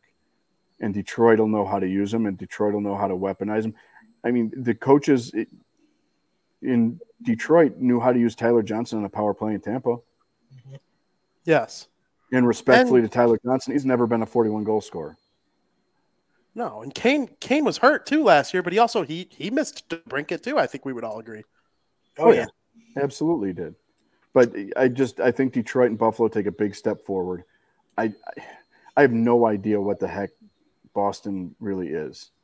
I'm fascinated with what the Rangers are going to be. I love the Blake Wheeler signing, but I still think that they're they're torn between really really good veterans that everyone's going to buy tickets to see, but wait for this kids line to develop. And what the hell is the kids line? I think Lafreniere is a third line guy long term. Yeah. But I but I think Kaapo Kakko and Filip could probably do more. Mhm. Um, I, Washington's a dumpster fire. I think they probably slide into that top ten because, respectfully to Dylan Strome, he's not Nick Backstrom, and No. with no Nick Backstrom, there's no nothing. So you'll still pay to watch Ovi, but you know I look at that division and I'm like, you know, the the Eastern Conference, the playoff teams in the Eastern Conference across the board, in my mind, all got better the two or three teams right outside of that picture got better. I'm not buying that Pittsburgh got better. I'm not buying that Washington got better. I think Ottawa got worse, and I think Boston got a lot worse. And so that's where I think Boston's probably in that like five to seven range in the Eastern Conference right now for me on paper. That could all change, right? Bergeron could be like, give me a million five with with bonuses like last year, and I'll I'll swing back for a victory lap just to see if we can get her done one more time. But in, in a league that's that fast, what the hell is Lucic going to do? No, he's going to wear the. Like, he's going to have to hook. He's going to have to hook Tage Thompson and hope that he keep like Tage Yeah. pulls him up the ice. Bruin. Yeah, I don't Well, think the in Bruins will be as good this year as last year. I mean, No. I think they took a huge step back with the defections, um, but I, I don't think they're done. I think Boston knows what they've got coming back, and they know that they need to pounce. And there's still some big ticket players that are going to need to get paid, and guys that are going to get traded. And I think that they'll they'll be in the mix to make something significant happen between now and training camp because they're the Boston Bruins. But right now, I'd, I'd, I'd have them in like the five to seven range in the East. I think the Rangers take a step back too, to be honest with you. A little bit, not much. I, I don't like the quick signing. I think it was stupid. I think it's going to hurt them long term. Wheeler helps them versus everybody except the Devils and Hurricanes, in my opinion. Yeah, Which the oh, two teams Right. out of them. I mean, look, I, I don't, I don't, I think if you're asking Jonathan Quick to give you more than 18 games, yeah, like he, he doesn't have it anymore. But that's a team that's going to ride their number one hard. The question is in the playoffs, are they, are, are they going to be a team that empties the barrel in the regular season and gets another Vezina and has, you know, a couple guys making a case for a Hart and then, and they're all running on E by the time the playoffs show up Yep. but I think the New Jersey Devils are going to be the they're for me they're where the Colorado Avalanche were two years ago. You look at that roster and say, "Holy crap, what are we doing?" And I think you look at the Buffalo Sabres and you say, "Holy crap, what are we doing?" Yeah. Especially their blue line. Buffalo's blue. line. So Every, good. everybody talks about how good Dahlin is, and everybody forgets that Owen Power was right there for the Calder, and he's what six four. Yeah. He's Six four and just can move too. Yeah. So Just an absolute yeah, wagon. I mean, for me, I, I think the Rangers are built to be a great regular season team, but I think that they're going to empty the barrel in the regular season, and they're going to have to get creative at the deadline to find a way to have some juice left for the playoffs. And I, I, I think the Tarasenko Kane thing was the wrong moves. If I if I were them and I'm going to commit that kind of cap space, I would have been swinging on younger guys with some term. And I think that if someone's willing to give you a guy that's got some term that can fill a middle six role for Lafreniere, you do it. When Yeah. people were talking about when the Patrick Kane rumors were swirling, and they're like, "Well, just trade him for Lafreniere, one for one." I'm like, I wouldn't do that. I don't want to negotiate the second contract of a number one overall pick who has underwhelmed for three years. I want nothing to do with that. Because, eh, I mean, everybody forgets that he had the exceptional status and everything else coming into the draft. But I just, I, I don't know what to make of him. And they need that line to have juice for the playoffs. And I don't know if, if I can buy it, but I still think the Rangers are a really good regular season team. Um, but I, I, if I'm in the Eastern Conference, if I'm a fan of the teams that aren't the New Jersey Devils, I'm scared to death because the Devils have enough depth that they could have a catastrophic injury and still be a playoff team next year. I really feel that way. Because guess what? They were one of the best teams in the National Hockey League, and Luke Hughes didn't show up until the end of the year. Yeah. And, and by the way, if you're, if you're if you're a gambler, everybody's tweeting out the odds for the Calder, and Luke Hughes' name is like nowhere on the list. Give me that. Everyone just assumes it's always going to be the number one pick every year, even though the number one pick every year is 18, and you got guys who have two years of college experience coming into the league, and everybody when they win the Calder, everyone's like, "Oh yeah, why didn't I think of that?" So yeah, I definitely right. think Luke Hughes will give Bedard and Fantilli and Carlsson some some run for their money. The I of, think he's in the best situation to win it. Yeah, hundred percent. You're handing him the keys of the top power play unit with that lineup. Yeah, that's he going to be good for Luke. To, he doesn't have to skate 24 minutes a night as a 20 yeah. year old who just spent two years at Michigan with all these other guys that we just talked about. Mm-hmm. And he'll he'll with be sheltered from hard with Owen Power. Like, yep. So if, if I'm a gambling man, I would take Luke Hughes to win the Calder because I think the situation and the player just line up too perfectly. Absolutely. And I think yeah. I think I think he's a 65, 70 point defenseman as a rookie this year. I really Sign do. me up, Tab. You're hyping me up. Let's go. Is it October yet? No, I you am. brought me in to, to, throw your, your New Jersey Devils some hype train. Well, you know what?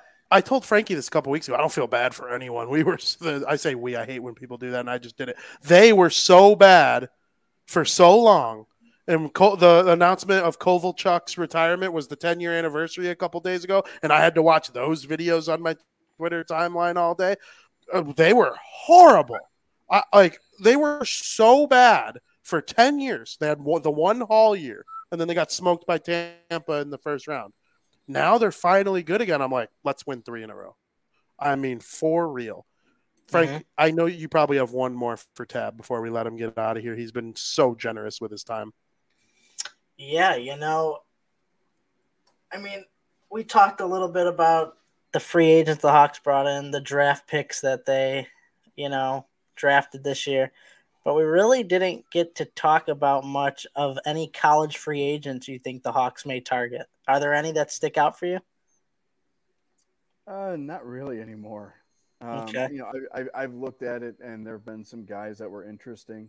I think at this point they're probably looking at if there are some college guys probably offering them AHL contracts in Rockford, mm-hmm. um, and giving them an opportunity to come in and play with young guys that have high ceilings and get an opportunity to show in front of a front office that's going to have some wiggle room in the near future. But when you look at when you look forward towards the end of this coming season, I still expect the Blackhawks to sign Landon Slaggert, even though he went back to Notre Dame. Mm-hmm. I wouldn't be surprised at all if they offered Aiden Thompson and Dominic James paper.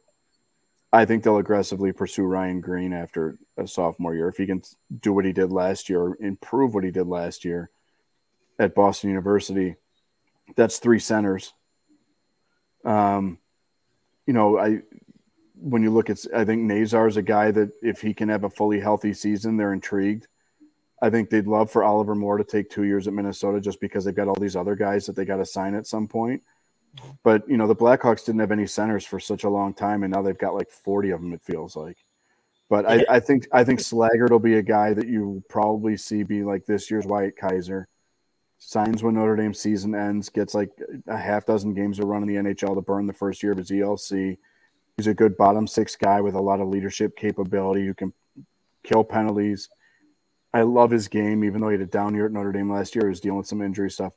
But as far as right now, college free agents, I don't think there's anybody that the Hawks really need to target because kind of circles back to the beginning of our conversation to put a bow on this thing.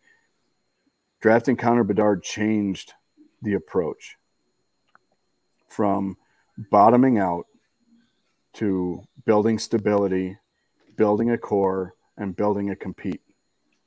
And I think if you're if you're scraping the bottom of the barrel. And I, again, respectfully to Cole Guttman, I'm not saying that they were scraping the barrel for him because he was a really good player in college. But if you if you get to August first and you're looking at the list of college free agents for NHL roster spots, you're not trying to do something this year.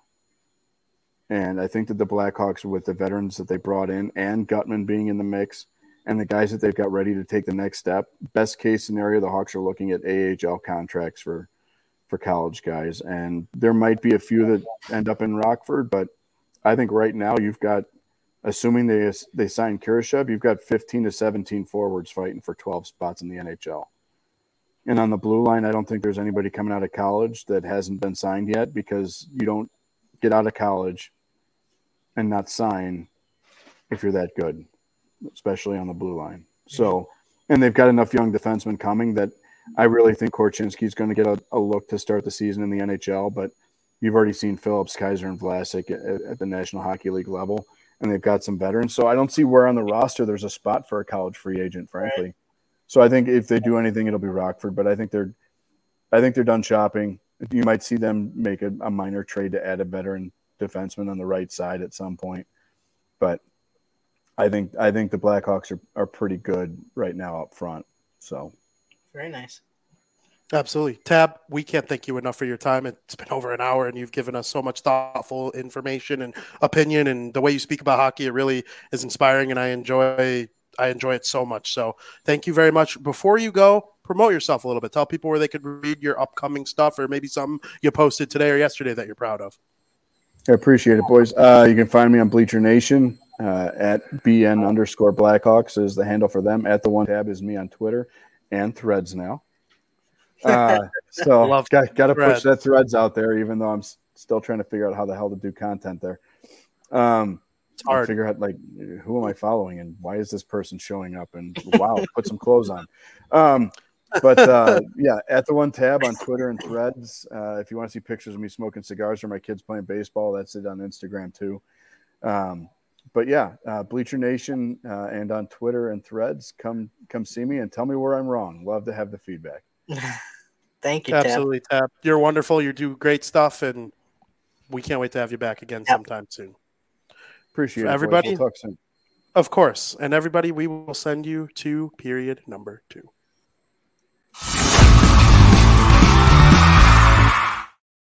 Oh, you forgot to send it to period number one again when we had a guest. Oh, my name's Frankie. I mean, hey, I didn't I didn't say it. You said it. You brought it up. I bring it up every time. Cause that remember who was it that I didn't I did it on purpose? There, there was far from on purpose on this one. I absolutely wanted to send it to period. Now, from now on, when we have a guest, just throw a little floater in the private chat. Like, hey, mother, send it to period number one already. It doesn't matter. It's not like he would have minded the extra 10 seconds. Exactly. That's what I'm saying. Or just for any guest in general. Like, if they don't have an extra 10 seconds, then I mean, don't don't come on, right? Well, like, Tab gave us an hour and 10 minutes. So yeah, I great. think I think he enjoys talking some hockey, and yeah, that's outstanding stuff. Well, there was a little bit of breaking news. Tab did touch on it. Mm-hmm. Um, the second overall pick, Leo Carlsson to the Anaheim Ducks, did sign his entry level deal. That one is notable. Bedard hasn't yet. Fantilli has, but we knew Fantilli would, and we knew Bedard will. We know Bedard will. Mm-hmm. Um, well, we weren't positive about Leo Carlsson. He, he could go back to Sweden for another year. He yeah, could do the the nine ten thing. He, there were somebody on Spittin' Chicklets asked him if there's a chance he plays in the dub, meaning the WHL. He goes, no. Um, you know, which is hilarious. Um, if you haven't listened to that, Fantilli, Lee, Fantilli did it by himself, and then Leo Carlsson with Ryan Leonard, the Washington okay. Capitals draft pick. Um, I believe Leonard went to the Caps, right? Um, That's right they did it together because they have the same agent. And Leonard is like this college kid who's like kind of a meanie and he's a fighter and stuff. And, you know, freaking Leo Carlsson's like this Swedish kid who's all nice. Um, he's like you know sitting there just kind of like humble and to himself and stuff.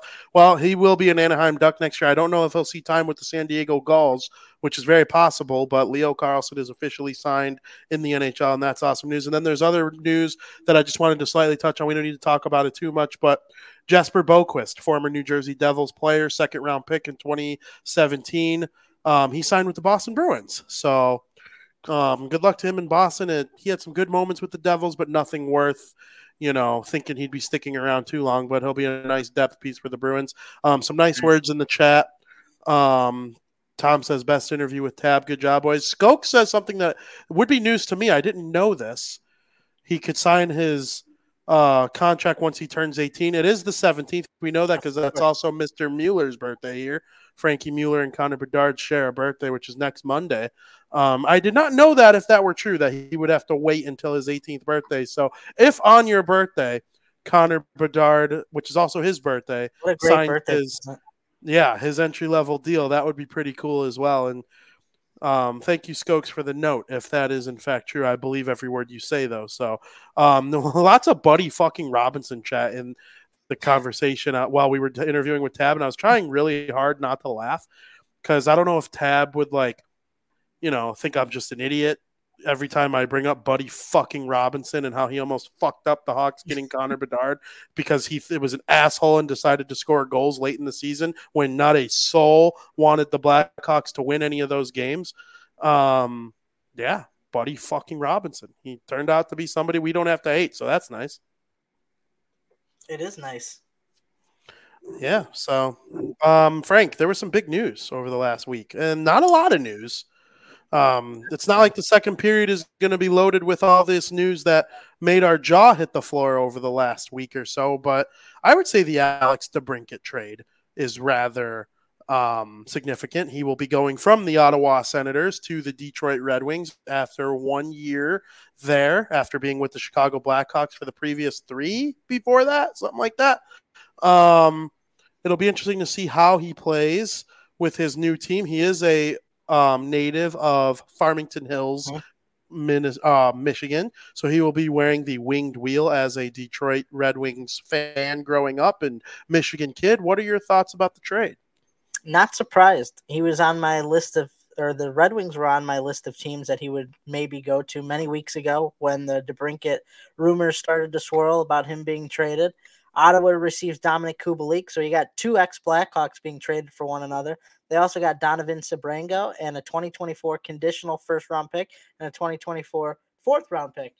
For the Detroit Red Wings, absolutely huge. You're getting a two time 40 goal scorer, sign an extension for four years at 31 and a half uh, million dollars. That's 7.875 million per year, which is uh, which is nuts to think because that lines up right with our 10 points per million exactly. His career high is 78 points and he's making 7.8 million per year.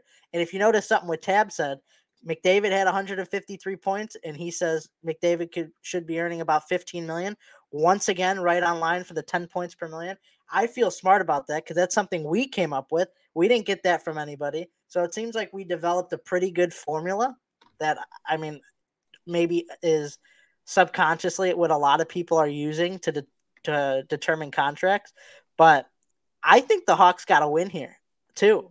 Nobody talks about the Hawks uh, win the trade, but I think it's a big win. They got the seventh pick, which turned out in the 2022 NHL draft, which turned out to be Kevin Korchinski.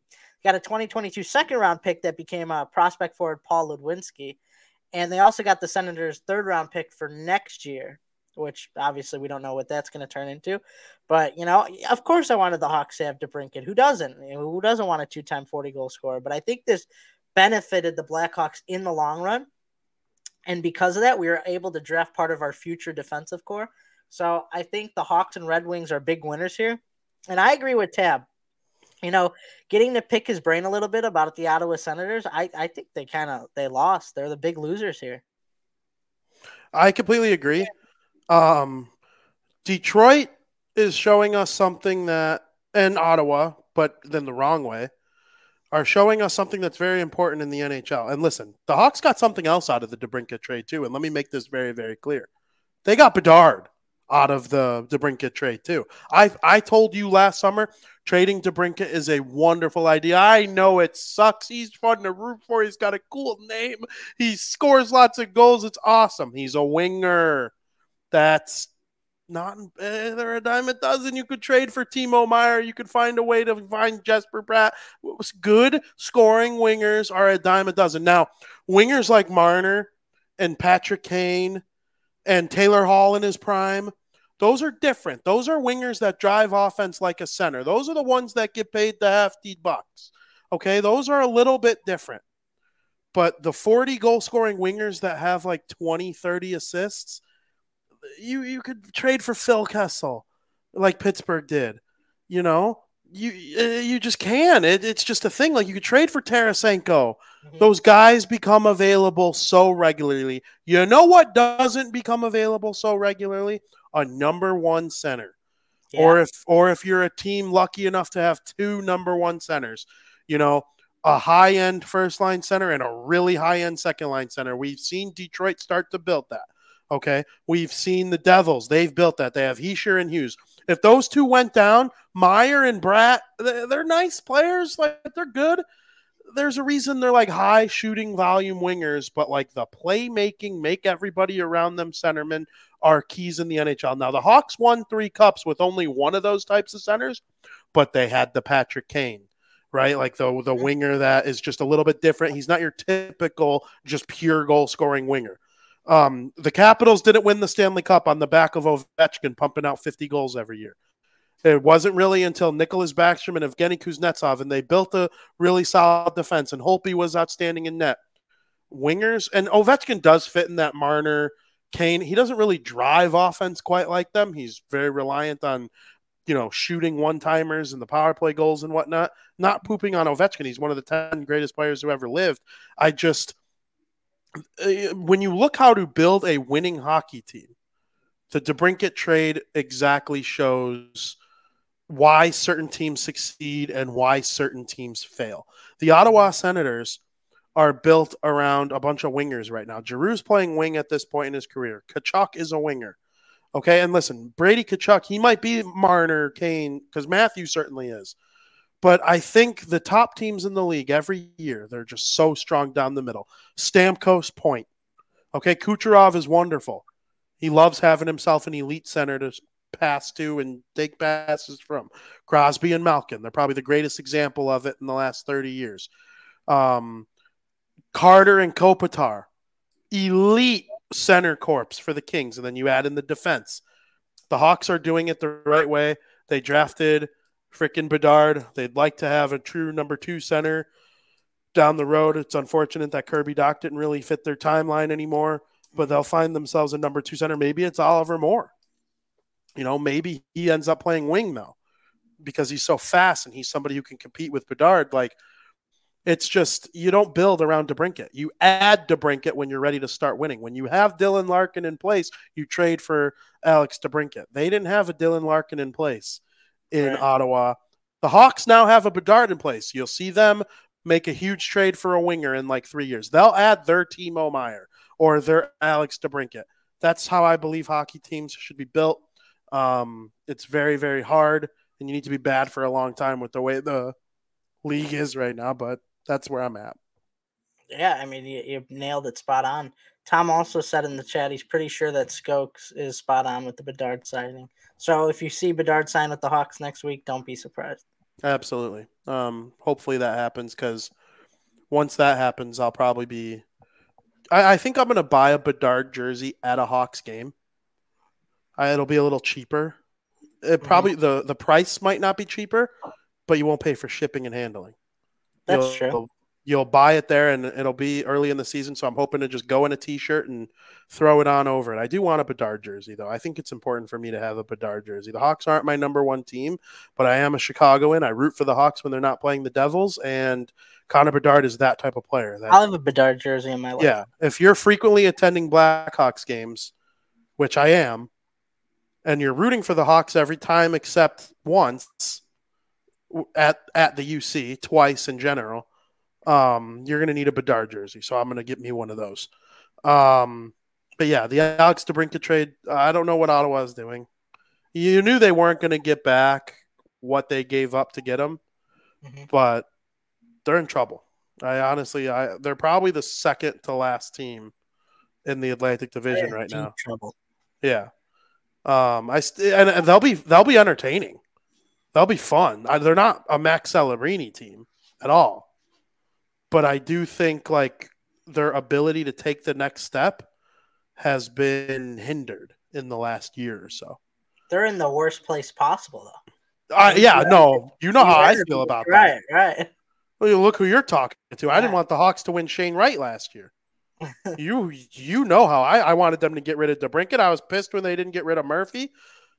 They the lottery balls ended up working out in their favor anyway, but you know damn well how I feel Yeah. about that. My favorite team is one of the best in the NHL right now because of how bad they sucked for so long Mhm. and they got lucky a couple times.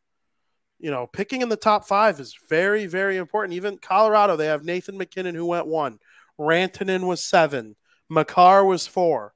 Those are their three best players. I mean, every now and then you get a Brayden point, Right. right? Like in the third round.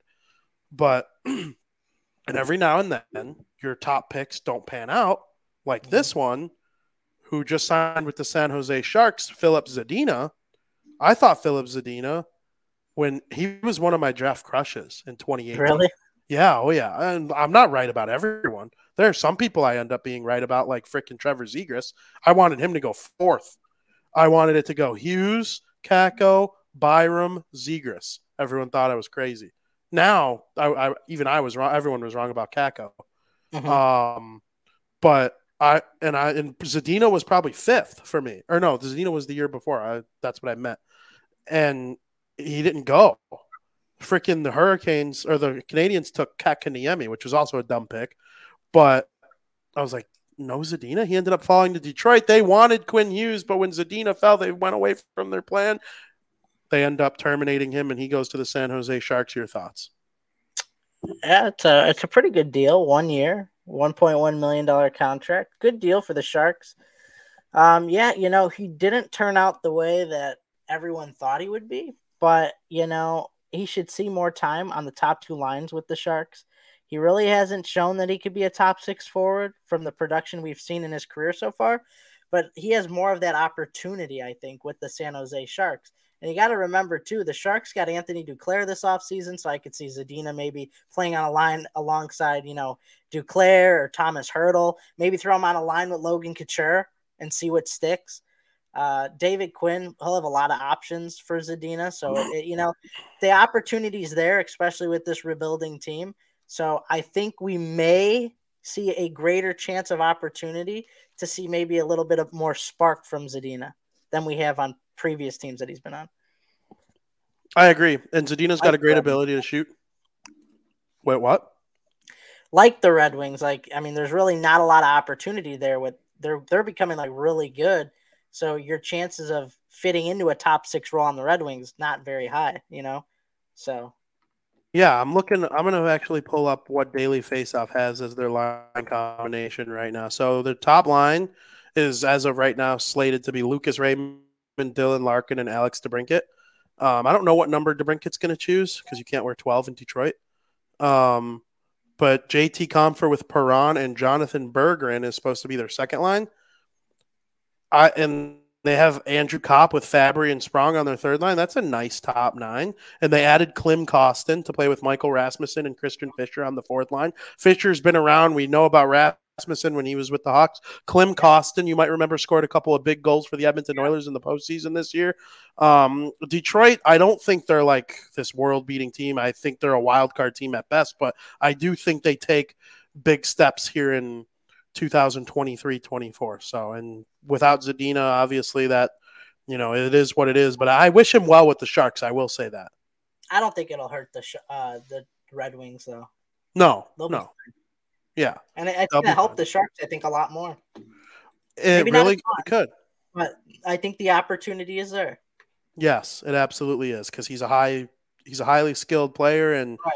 if they shove him on a line with Logan Couture, and you know they they see what happens. Obviously, the Sharks are rebuilding. They have some young guns that are there that are going to come up and start making an impact. I love um, William Eklund. He was one of my draft crushes from the 2020 draft.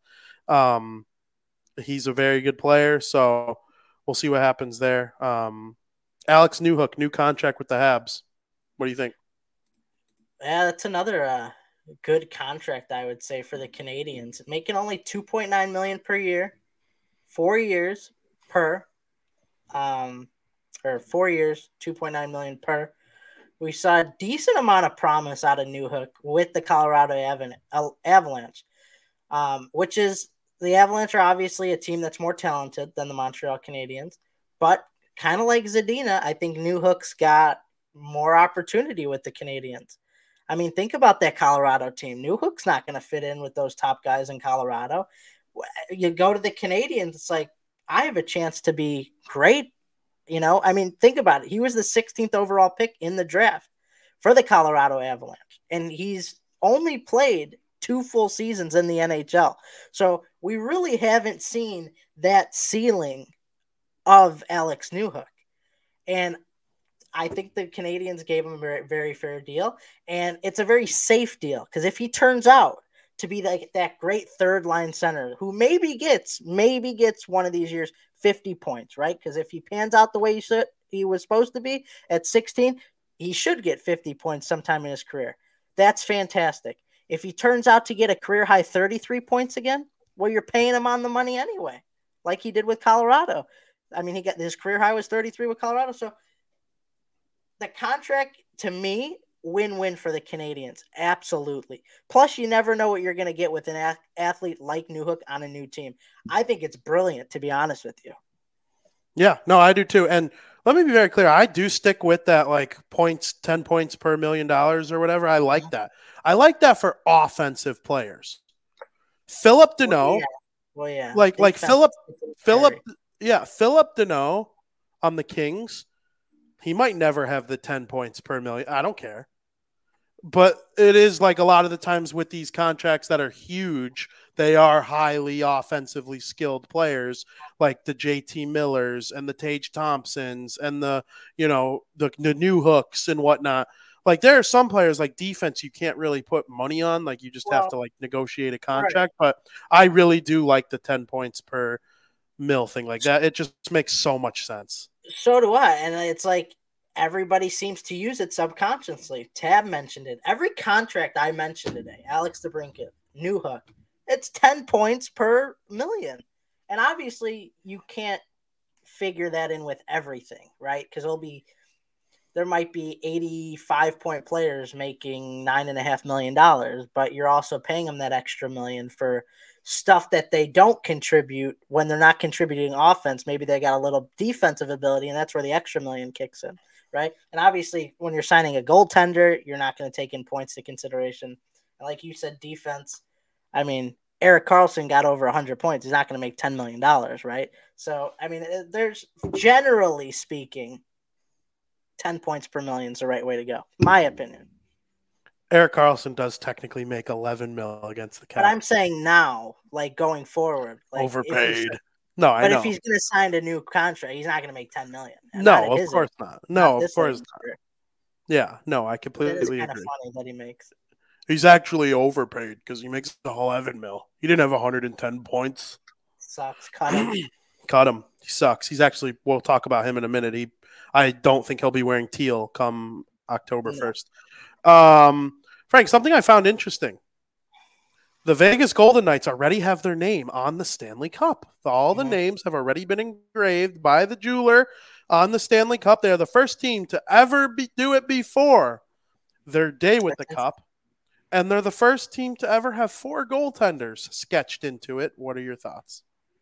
The goaltender thing makes sense, right? And I'll explain why because I have a little tidbit of how to get on the Stanley Cup. But sure. the Stanley Cup's usually engraved in the fall. So I kind of hope this is the start of a new trend because if I have my day with the cup, I want to show my friends and family, say, hey, look, my name's on the cup. I mean, yeah, it's great. You could look at Colorado Avalanche, the Blackhawks, Tampa Bay, look at all these great names. But if I won the cup and I have the day with the cup, I want my I want to show it off. So I hope this starts a new trend. Maybe it will the contingency or the requirements on how to get your name on the cup is you must have played at least 41 games in the regular season or at least one game in the Stanley Cup finals or a team may petition for players that do not meet those criteria if they wish to have their names etched into the Stanley Cup, right? So right now there's 27 players etched into the cup, 25 staff members etched in the cup, but why I'm not really surprised about the goaltenders and them being the first team to have four goaltenders is because of the criteria criteria mentioned, right? First of all, you're never going to have it's impossible to have four goaltenders play 41 games in the regular season. That's impossible. You only have an 82 game schedule. So that right there, your criteria, you don't fit that. Then are you going to have four goal four different goaltenders play at least one game in the Stanley Cup final? Not really, unless real things went downhill and he had a lot of injuries. Now, the Vegas Golden Knights obviously had a petition for uh, goaltenders to get on the cup, right? Because Jonathan Quick didn't play 41 games this season. He didn't play in the Stanley Cup final, right? If I'm not mistaken, it was all Adin Hill. So obviously, Quick was petitioned. Hill got it no matter what. Brossoit and Thompson, I think, I don't, did Thompson play 41 games? Yeah. He played 41 games. So Brossoit yeah. and Quick were the two men that were petitioned, but they were key mm-hmm. parts to this team. I mean, look what Quick did when he came. Brossoit stood on his head when he was backing up Thompson. So it makes sense that in a standard Stanley Cup winning team's year, you're not going to have four goaltenders on the cup. I mean, it was just the way Vegas did it this year that makes sense. But yeah, it's very interesting. I thought it was very interesting that they're the first team to have their names engraved before their day with the cup. I thought that was pretty cool. Hopefully, it starts a new trend. Oh, what I wanted to ask you, I wonder if being a backup in the Stanley Cup final counts. I would say no. If, if you say no, uh, that makes sense then. Then Brossoit and Quick would be two petition for. Quick did back up in the Stanley Cup final. He right. according to the criteria, you have to at least play one game in the That Stanley makes Cup sense. That makes so absolute sense. There would have to be two petitioned, and you could petition, and the NHL says, no, screw you. I don't think that they deserve to be on the cup. You know, this is an iconic trophy. You got to earn it but I think Quick earned it with his time here. With you know, he what was he like nine and one in his first ten games? I mean, yeah, you played 10 and 11, 12 games, however many games, you earned it. I I'd say you were there as a backup, like you make. I'm sure that went into their mind, like he was there in case they needed him. Mm-hmm. And then mm-hmm. Is a no brainer because he backed yeah, up Thompson. Not only did he back up Thompson, he, he beat Winnipeg. Right. So he was the starting goaltender in round number one. That's a no brainer. Yeah, no, I agree. And Quick also, you think there's a respect like it's Jonathan Quick, man. Like, yeah, won the cup twice already. If Hill got injured. Yeah, no, I, all four goalies absolutely deserved to be on it for different reasons. Thompson was the regular season guy, might even be the regular season guy next year. Um, Adin Hill also will likely be a regular season guy for them next year. Brossoit beat Winnipeg, good backup in the regular season. Yep. Um, and then Quick is a legend right? Like he literally he'll be in the Hall of Fame, I think. I think it'll um, be quite some time before we see four goalies on the cup again. It'll yes, be a long like think about how long it's been over hundred years, and there's this is the first time it's ever happened because you always got your ace in the hall, right? You always had that Vasilevskiy, and there's not three other goalies joining the cup with Vasilevskiy on the cup. You know, it's very tough. Yeah, and like you need like the injury situation to work yeah. out perfectly. Everybody needs to get injured kind of at the right yeah. time and normally, if that happens, you suck and you don't win the cup right. because you don't find a guy. No, most teams aren't four deep. Um, most teams aren't two deep. Some teams aren't one deep. Blackhawks. Um, no, the Blackhawks are multiple. I, I love um, what's his name, Soderblom, and I and I love Commesso's future. Um, Noah Cates contract with the Philadelphia Flyers. Any thoughts on that one? You know, he avoided arbitration. So, I mean, that's good for him. He's a valuable asset to the Philadelphia Flyers. They've made that very known. Um, it's all right. I mean, he's he's a great, strong two way player, right? He had 107 shots last year, but he also blocked 86 shots. So, I mean, played in all 82 games. He's sort of their Iron Man, you could say, who's kind of, I mean, he's not going to put up a lot of points. He had 38 points last year, but he's a great two way player, and I think they find some value in that in the bottom six. So, yeah, good for him. Yeah, I agree. I was doing some research myself, and by all accounts, it seems like the Flyers like him. He's not the flashiest mm-hmm. player of all time. He's yeah. not. He's not their next Giroux. He's not going to help keep them from getting Max Celebrini next year. But he's um, a player you need. yeah, he's a player you need, and if they do strike gold in the lottery or make a top five pick, that'll help them a lot. He'll be somebody who's around to help. So, just wanted to touch on that really quick. Frank, I know you think uh, Kane might take a minute to sign Toews, Um, we'll see what happens with him in his retirement. Then you have Erik Karlsson, who is on the trade block as of right now. It sounds like it's either Pittsburgh or Carolina for Erik Karlsson. Um, Hellebuyck from the uh, uh, Winnipeg Jets. Obviously, there are a couple teams that would like to have his services. I'm sure Buffalo Sabres would like to pair him with Devon Levi next year. Um, I, I, think the Kings might be out of that sweepstakes, but it also wouldn't shock me if they find a way to go for Hellebuyck. And then the New Jersey Devils. Those are kind of the three teams that I could see Hellebuyck being traded to the most. Mathew Dumba, very solid defenseman still out there. Vladimir Tarasenko.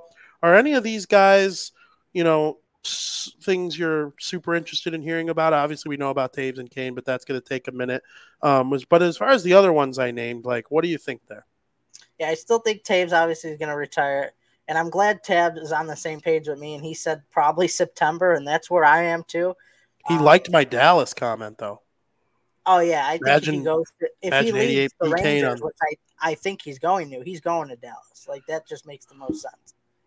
In my cool. opinion, I agree with you. That'd be cool. Um, she will be excited. Hell yeah. No, that'll be cool. As far as Erik Karlsson goes, you nailed it on the head. Pittsburgh, Carolina. However, I see Erik Karlsson signing with the Carolina Hurricanes.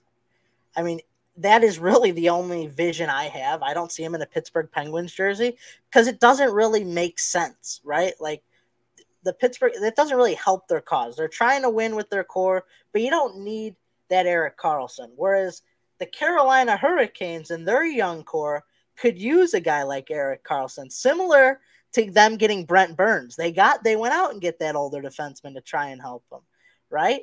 It, I mean, it helps their younger core a little bit. Right now, Pittsburgh don't have that young core. You, you don't need Erik Karlsson. I, I don't think it really helped their cause as much as as much as it would help the Carolina Hurricanes. Um, Hellebuyck, it's only a matter of time before he goes. They're, they already lost Pierre Luc Dubois. Blake Wheeler's gone there's no reason for Hellebuyck to stay in Winnipeg. That's a guarantee, right? His contract, I think, is what may be causing problems. He's on a $6.1 million contract for one more year, and then he's going to want a pay increase, right? And I don't think, and I don't know, I could just assume that Connor Hellebuyck doesn't want to be a loner player. He want whatever team he's going to, I think he's going to want an extension. So it almost comes down to what team is willing to take his contract this year and extend him right? I think the next team we see Connor Hellebuyck go to, he will be there for more than just the one year left on his contract. If he's a New Jersey Devil, three, four year extension, maybe more. I don't know. But I, I don't see a one year rental in the future for Connor Hellebuyck. I don't either. I also I'd be scared to give him eight though. He's thirty. Eight like? Eight, uh, yeah, that's hard. I wouldn't sign him for eight years. Yeah, because then you have. I say you sign him for, huh? Then you'd have him for nine because he's still got the one left. What do you mean? I thought he's got one left and that's it. No, he's got one left. So if you give him an eight-year extension, it's nine. Oh hell no! I wouldn't give him an eight-year. I'd, yeah, I'm looking at four or five. Why not a yeah, four or five-year I, extension? I I would love a two. I mean, yeah, I mean maybe three, right? Three to four. I, I would deal with four, but anything more, I really probably would say no. And he's gonna, and he's gonna want a pay increase. He's not yeah. making less than six point one million. No. No. So it's and that's the problem. I think that's why he hasn't signed yet. It's like, who's going to do? Are the Devils willing to do that? I don't know what he's looking for either. He hasn't come out and said, "I want six years." I don't yeah. know what he's thinking. I think the contract's what's causing a little bit of issues. Yeah, for sure. What do you see about Skoke's comment here? I don't see Hawks going into the season with Mrazek and Soderblom. Mrazek can't stay on the ice. Definitely see the Hawks buying another tendy, either Thomas Greiss or Keith Kinkaid. Yeah, I, you know, I don't really see them going after either of those two. I think Soderblom is gonna be the number one this year. Maybe I mean I still think we're gonna see Drew Commesso come up at some point. He signed his two way contract, right? It was a two way. I know he signed a contract, but I'm pretty sure it's two way, so he could play in Rockford, obviously. Um, yeah, you know the thing with Mrazek, you're right with that. He can't stay on the ice. The dude's always hurt. Um, so I think they will start with those two goalies. And if injuries plays plague Mrazek like they have in the past, maybe Commesso backs up. But I, you know, I, I don't really know their goaltending situation right now. I, I, I see Mrazek and Soderblom for the near future. But I agree with you. I, I don't see them necessarily finishing off the year with both those goalies. I, if it were up to me, and I mean this from the bottom of my heart. If it were up to me, Soderblom and Commesso would not play a minute in the NHL this season. Their defense is so bad.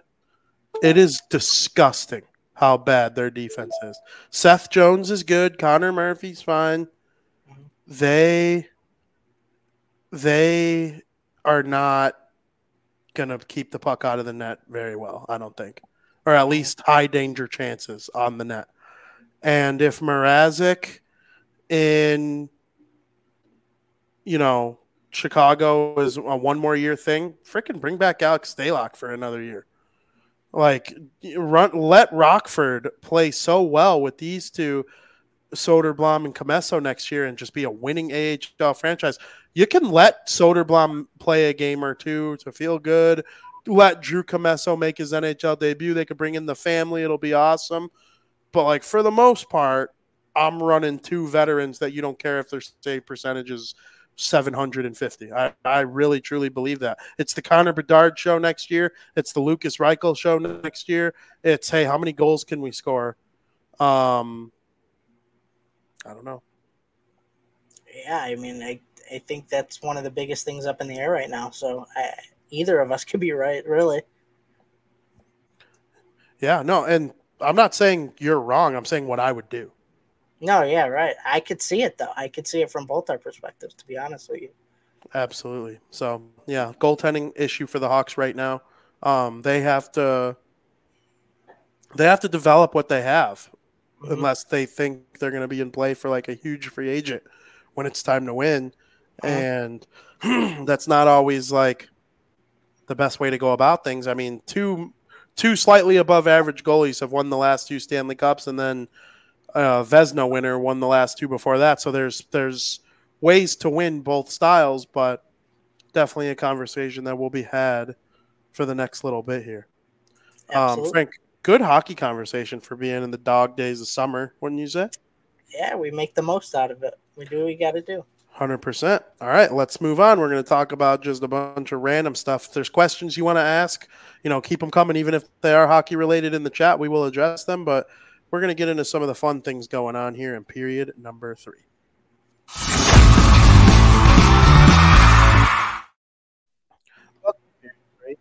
Frank. What's up? What's up? Your mic is a little weird. Is it still? Talk. Testing one, two, three, four, five, six, seven, eight, nine, ten. Yeah, it's going like in and out. It's like. Oh, that's weird. Has it been doing that all show? No, just now. It's like cutting in and out. Oh, that's interesting. Let me try. Better now. It's better now. It's better now. Oh, okay, perfect. Yeah. Um, Frank, did you watch the home run derby? Of course I did. What'd you think? Julio's insane. Julio Rodriguez. They said set a sing uh the first round record. Pretty sure 41 home runs is an all time round record, if I if I'm remembering correctly. Vladimir Guerrero Jr. beat Randy Arozarena. That was a little shocking, to be honest with you. I Vladimir Guerrero won it in 2019. I didn't really pick him to win it again, um, but you know, hats off to him. Uh, yeah, it was it was very entertaining. Um, yeah, absolutely. I got a little sidetrack here. I just saw something. Thomas Greiss has announced his retirement from the National Hockey League, Skokes. So I'm sorry to put that damper. I said popped, I didn't think he'd go for. Popped up on my phone right as I freaking saw that. So that's actually really funny. Yeah. Poor Skokes. I mean, Greiss isn't the guy you'd want anyway, but um, but yeah, no, I agree. Um, it was fun to see your guy Julio make it all the way to the championship. Um, the way Wait, Vlad, make it to the championship, or yeah, he lost to I thought it was his to win after his first round performance. I said, "This dude's insane." Yeah, I mean, at T-Mobile Park. I felt that way about Luis Robert Jr. after the first round too. I mean, holy shnikes. it, it, was a it was a good first round though, and that always happens every year. Someone dominates the first round, like oh they're gonna win, and then you remember that human beings are different, and you know sometimes people handle like the second round just a little bit differently and stuff. But I mean, I, I, really enjoyed watching it. It was fun seeing a Sox player win around, especially against that Baltimore Orioles superstar Adley Rutschman. Um, it was I just thought it was a great balance. Um, I did kind of go in, and I should have just bet on both of them. I went in thinking that the winner of the Vladimir Guerrero Jr. Mookie Betts first round matchup was going to end up winning the whole thing, and damn it, it ended up happening. And but hey, it was fun to watch. It was very fun to watch. I look forward to the home run derby every year. yeah, me too. What about the All Star game?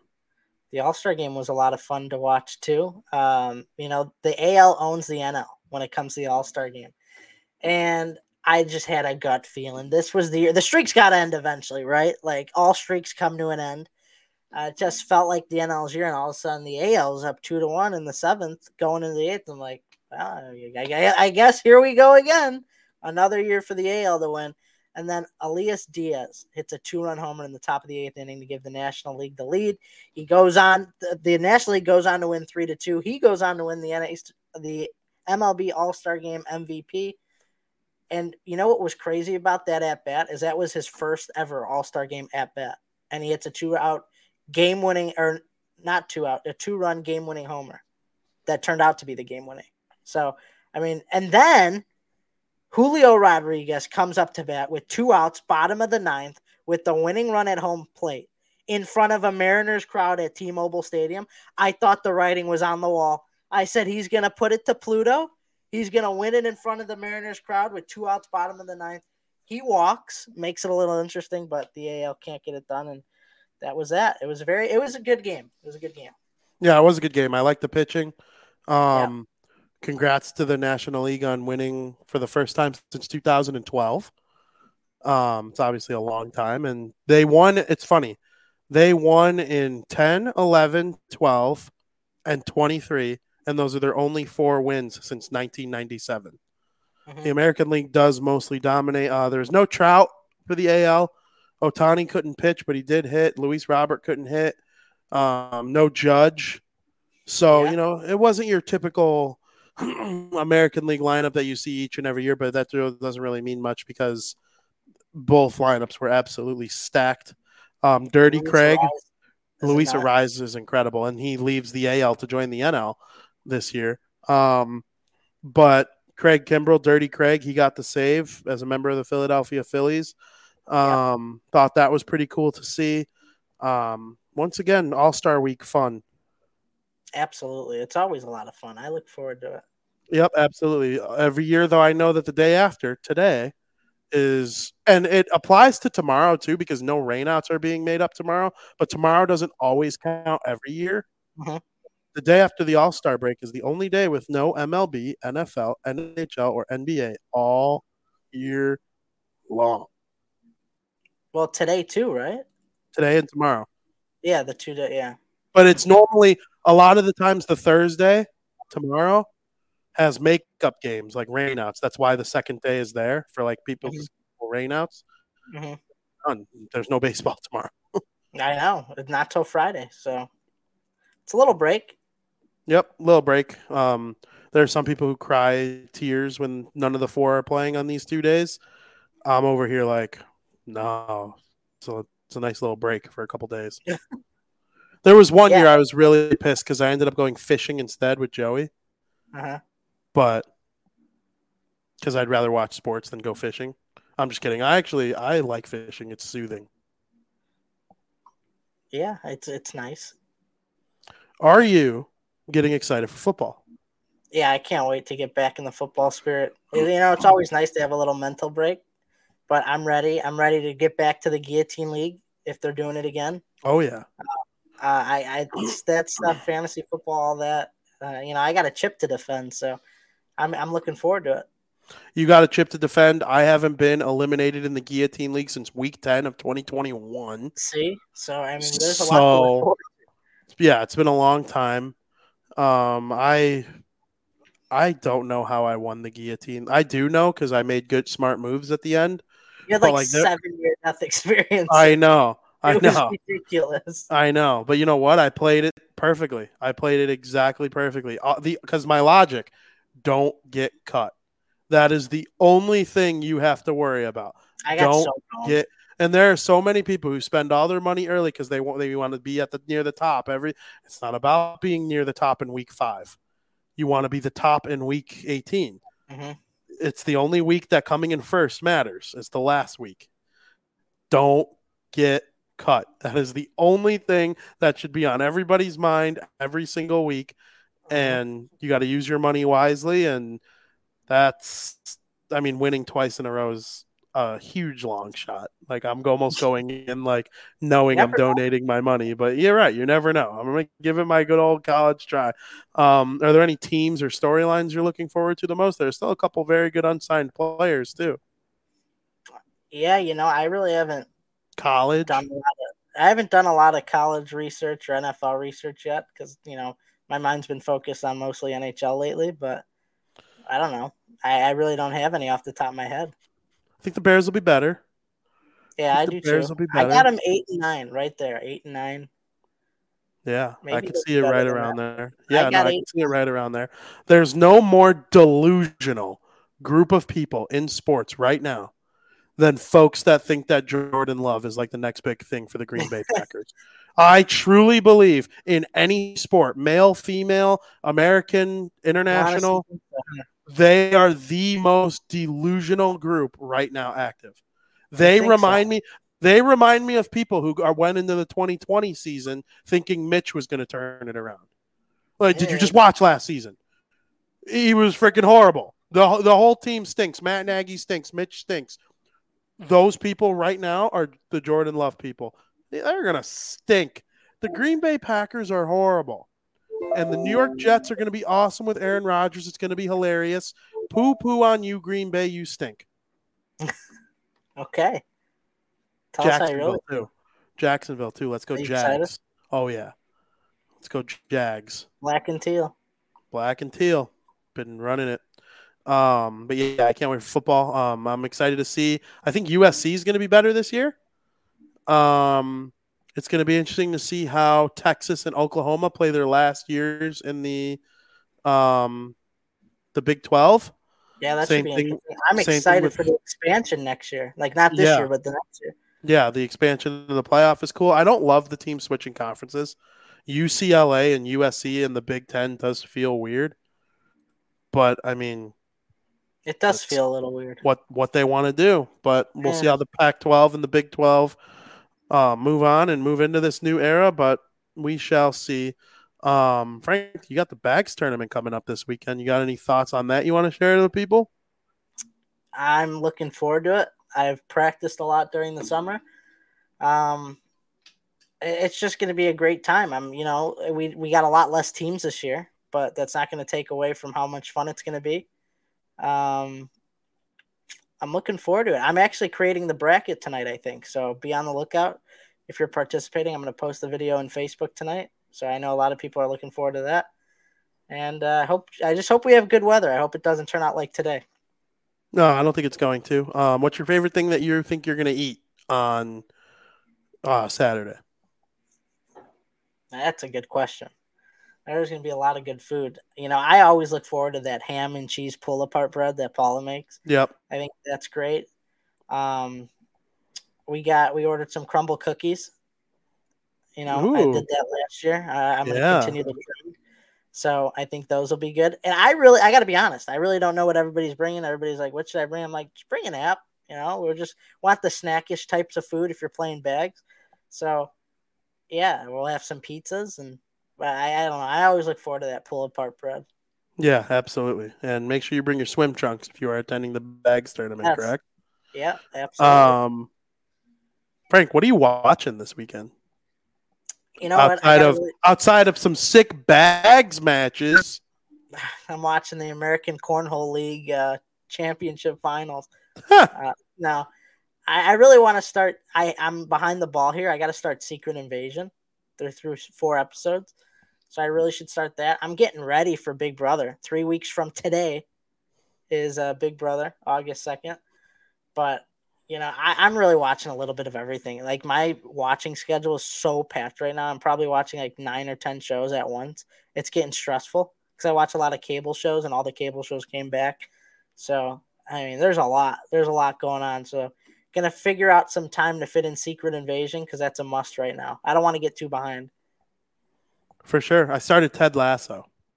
How's that? Katie and I have been riding it. It's funny. It's entertaining. Yeah. I love it. I honestly feel dumb being like this far behind. It's only three seasons. We'll catch up quickly, mm-hmm. and you know then we'll probably start watching them live as they come out. But I mean, mm-hmm. I love it, and I've been watching old Star Wars movies lately because I've been kind of getting my mind into Star Wars gear.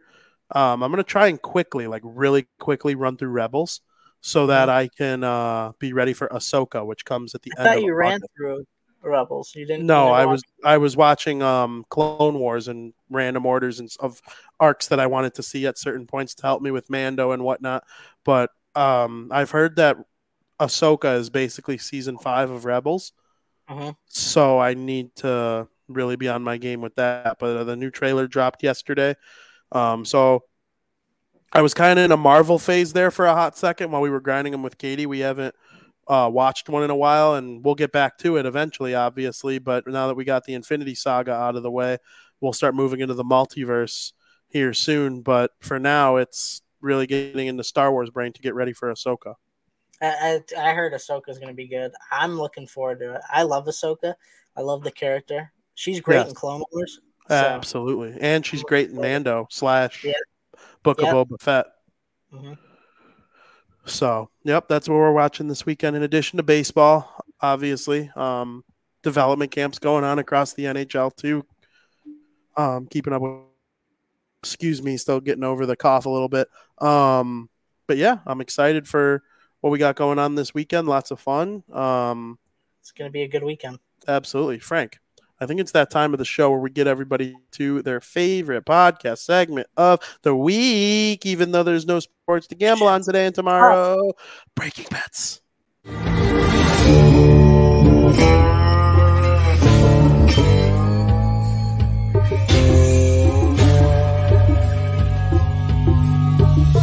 Where's my money, bitch?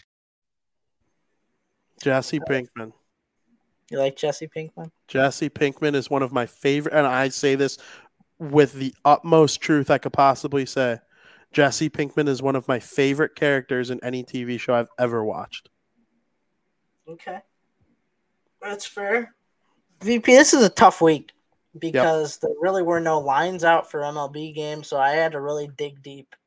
And we dug deep that's for sure. I did exactly what I wanted to do. I'm just doing two picks right now.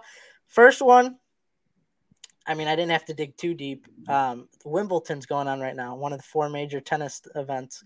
Um, and I saw something with tremendous value, and that's Carlos Alcaraz to win the men's Wimbledon tournament. That'll be over this Sunday. I think he has tremendous value at plus 250. Uh, he's the number one in the world right now. And I think the only reason Novak Djokovic is favored is because of his veteran status.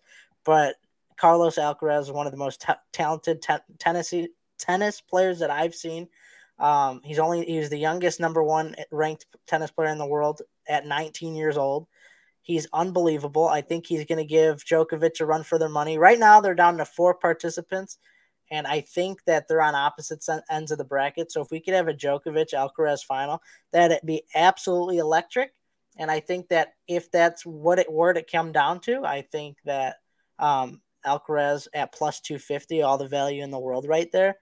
Um, on the other hand, you never know if one of if maybe Djokovic gets upset before they meet in the semifinals. I don't think it's going to happen, but if it does, then Alcaraz has an even better chance of winning the tournament, and you already have the plus 250 locked in. So that's my first bet for you guys. Uh, Carlos Alcaraz to win the men's Wimbledon. The second pick, because I didn't really just want to do the one, I dug deep. We dug as deep as we could go. We're going to bet on the CFL. We got the Hamilton Tiger Cats and the Edmonton Elks. Last week, Hamilton got their first win of the season against the Ottawa Redblacks, a team that they, you know, kind of tend to own over the course of the past few years. The Elks are 0 5, but I think this is a great spot for them to get their first win of the season at home. So I like the Elks plus two and a half at minus 105. Um, Tiger Cats have struggled this year. Now they come into this game on the road after coming off their first win, big win. Maybe their heads are too big, but I love the Elks in this spot. So take the two and a half points, and uh, they got to win eventually. So we'll see what happens. Hundred percent. I think it's so funny though. You start talking CFL football, like that. That's, that's, that's how you know you're digging deep. Uh, my all-time favorite NIU player, Jordan Lynch. He was a Yeah. Heisman Trophy finalist in 2013 or 12.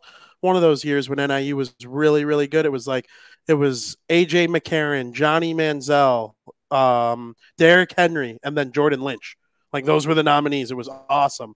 And Lynch ended up he signed as an undrafted free agent with the Bears to play some tight end, maybe some backup quarterback, running back because he was he was a, a, mo- a mobile quarterback with NIU. Um, well, once his NFL career kind of came to an end, he made his way to the CFL and he did play for the Edmonton Elks, and um, he played. He had the game-winning touchdown as a running back in the Grey Cup to make Really? them the Grey Cup champions. Yeah.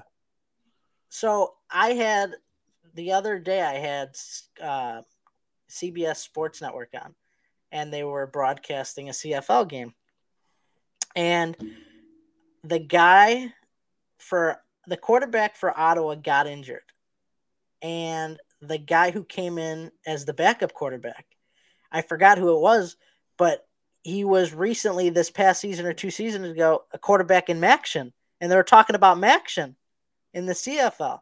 And I was like, I've seen this guy play before for whoever it was. I forgot who it was, but I'm like, dude, I know this quarterback. And it's just funny to see him playing in the CFL now. I know they do that. Guys who don't make it to the NFL out of college who are okay, they go to the CFL. So, yeah, Yeah, I would venture to guess that a lot of players from the MAC end up in because why not? CFL. Because why Yeah. not? I forget. I forget what team he plays for. I could actually look it up right now. I went to high school with a kid named Jimmy Butler, Mhm. and not the Jimmy Butler that plays for the Miami Heat. He goes by James on Facebook. James Butler. He plays. He plays for the Hamilton Tiger Cats. All right. Well, there you go. He's their starting running back. Oh, and by the way, that pick is for tomorrow. Yeah, There's no well. CFL tonight. There's no sports. None at all whatsoever. What the heck? There's the ESPYS. Mm-hmm. Maybe that's why. Probably not, but No, they put the they put the ESPYS on this day for that reason. yeah. But I meant with like the CFL. Like they don't care. Oh no, they don't care. Yeah. I hope something hockey related wins a big award at the ESPYS. That's what I'm rooting for in the ESPYS.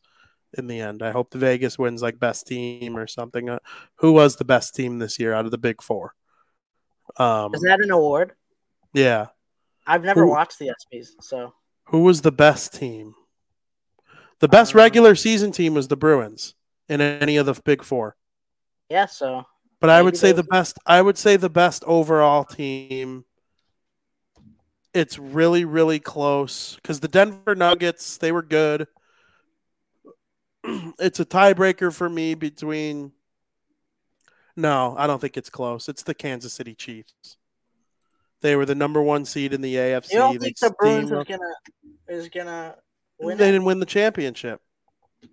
Yeah, I guess Yeah. that's the only thing. They're bounced in the first round. Yeah, like it's not That even like they lost in the conference finals. Yeah, if they lost in the conference finals, it'd be different. Like it's hard to win the cup. You got to be healthy and lucky, and calls have to go your like lots of things to win the whole thing. But the first round against the last team that made it in, like no, the, the the Bruins get eliminated from that. From that, but um, I would give it to the Chiefs. The Houston Astros are close, but I I would It'll give it to the be Chiefs.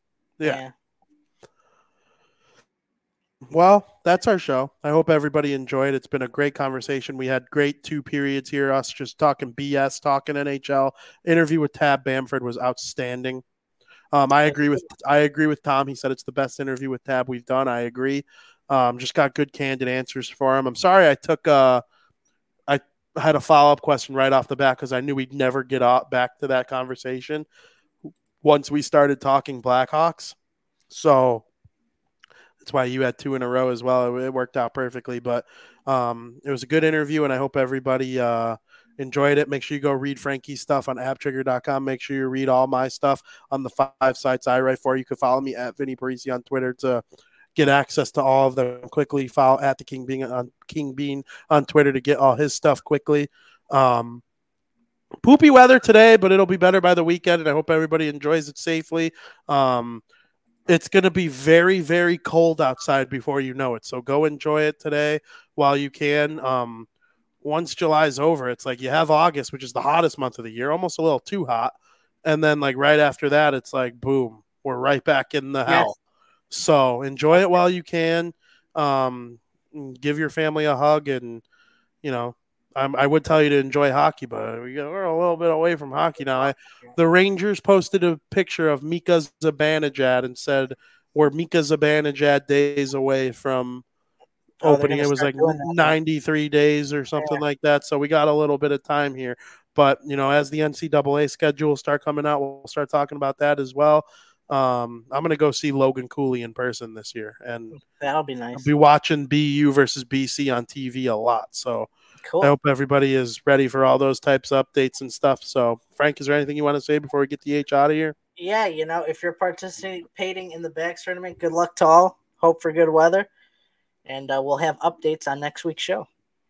Absolutely, we certainly will. And I hope everybody enjoys themselves, has a good weekend. Make sure you tune in tomorrow to Crosstown Crosstalk at 2 p.m., where we will be going over the Home Run Derby and the All Star game, in addition to previewing the post All Star game portion of the schedule. Uh, who do the Cubs play right out of the gate? Oh, the Boston Red Sox. The Boston Red Sox. Joey And will the be at the game on Friday. and the Chicago White Sox are in Atlanta to take on my second favorite team, or one of my second favorite teams, the Atlanta Braves. Um, should be a good weekend. Looking forward to it. Make sure you watch Crosstown Crosstalk. We will get into all of that. And as always, Frank, thank you for listening.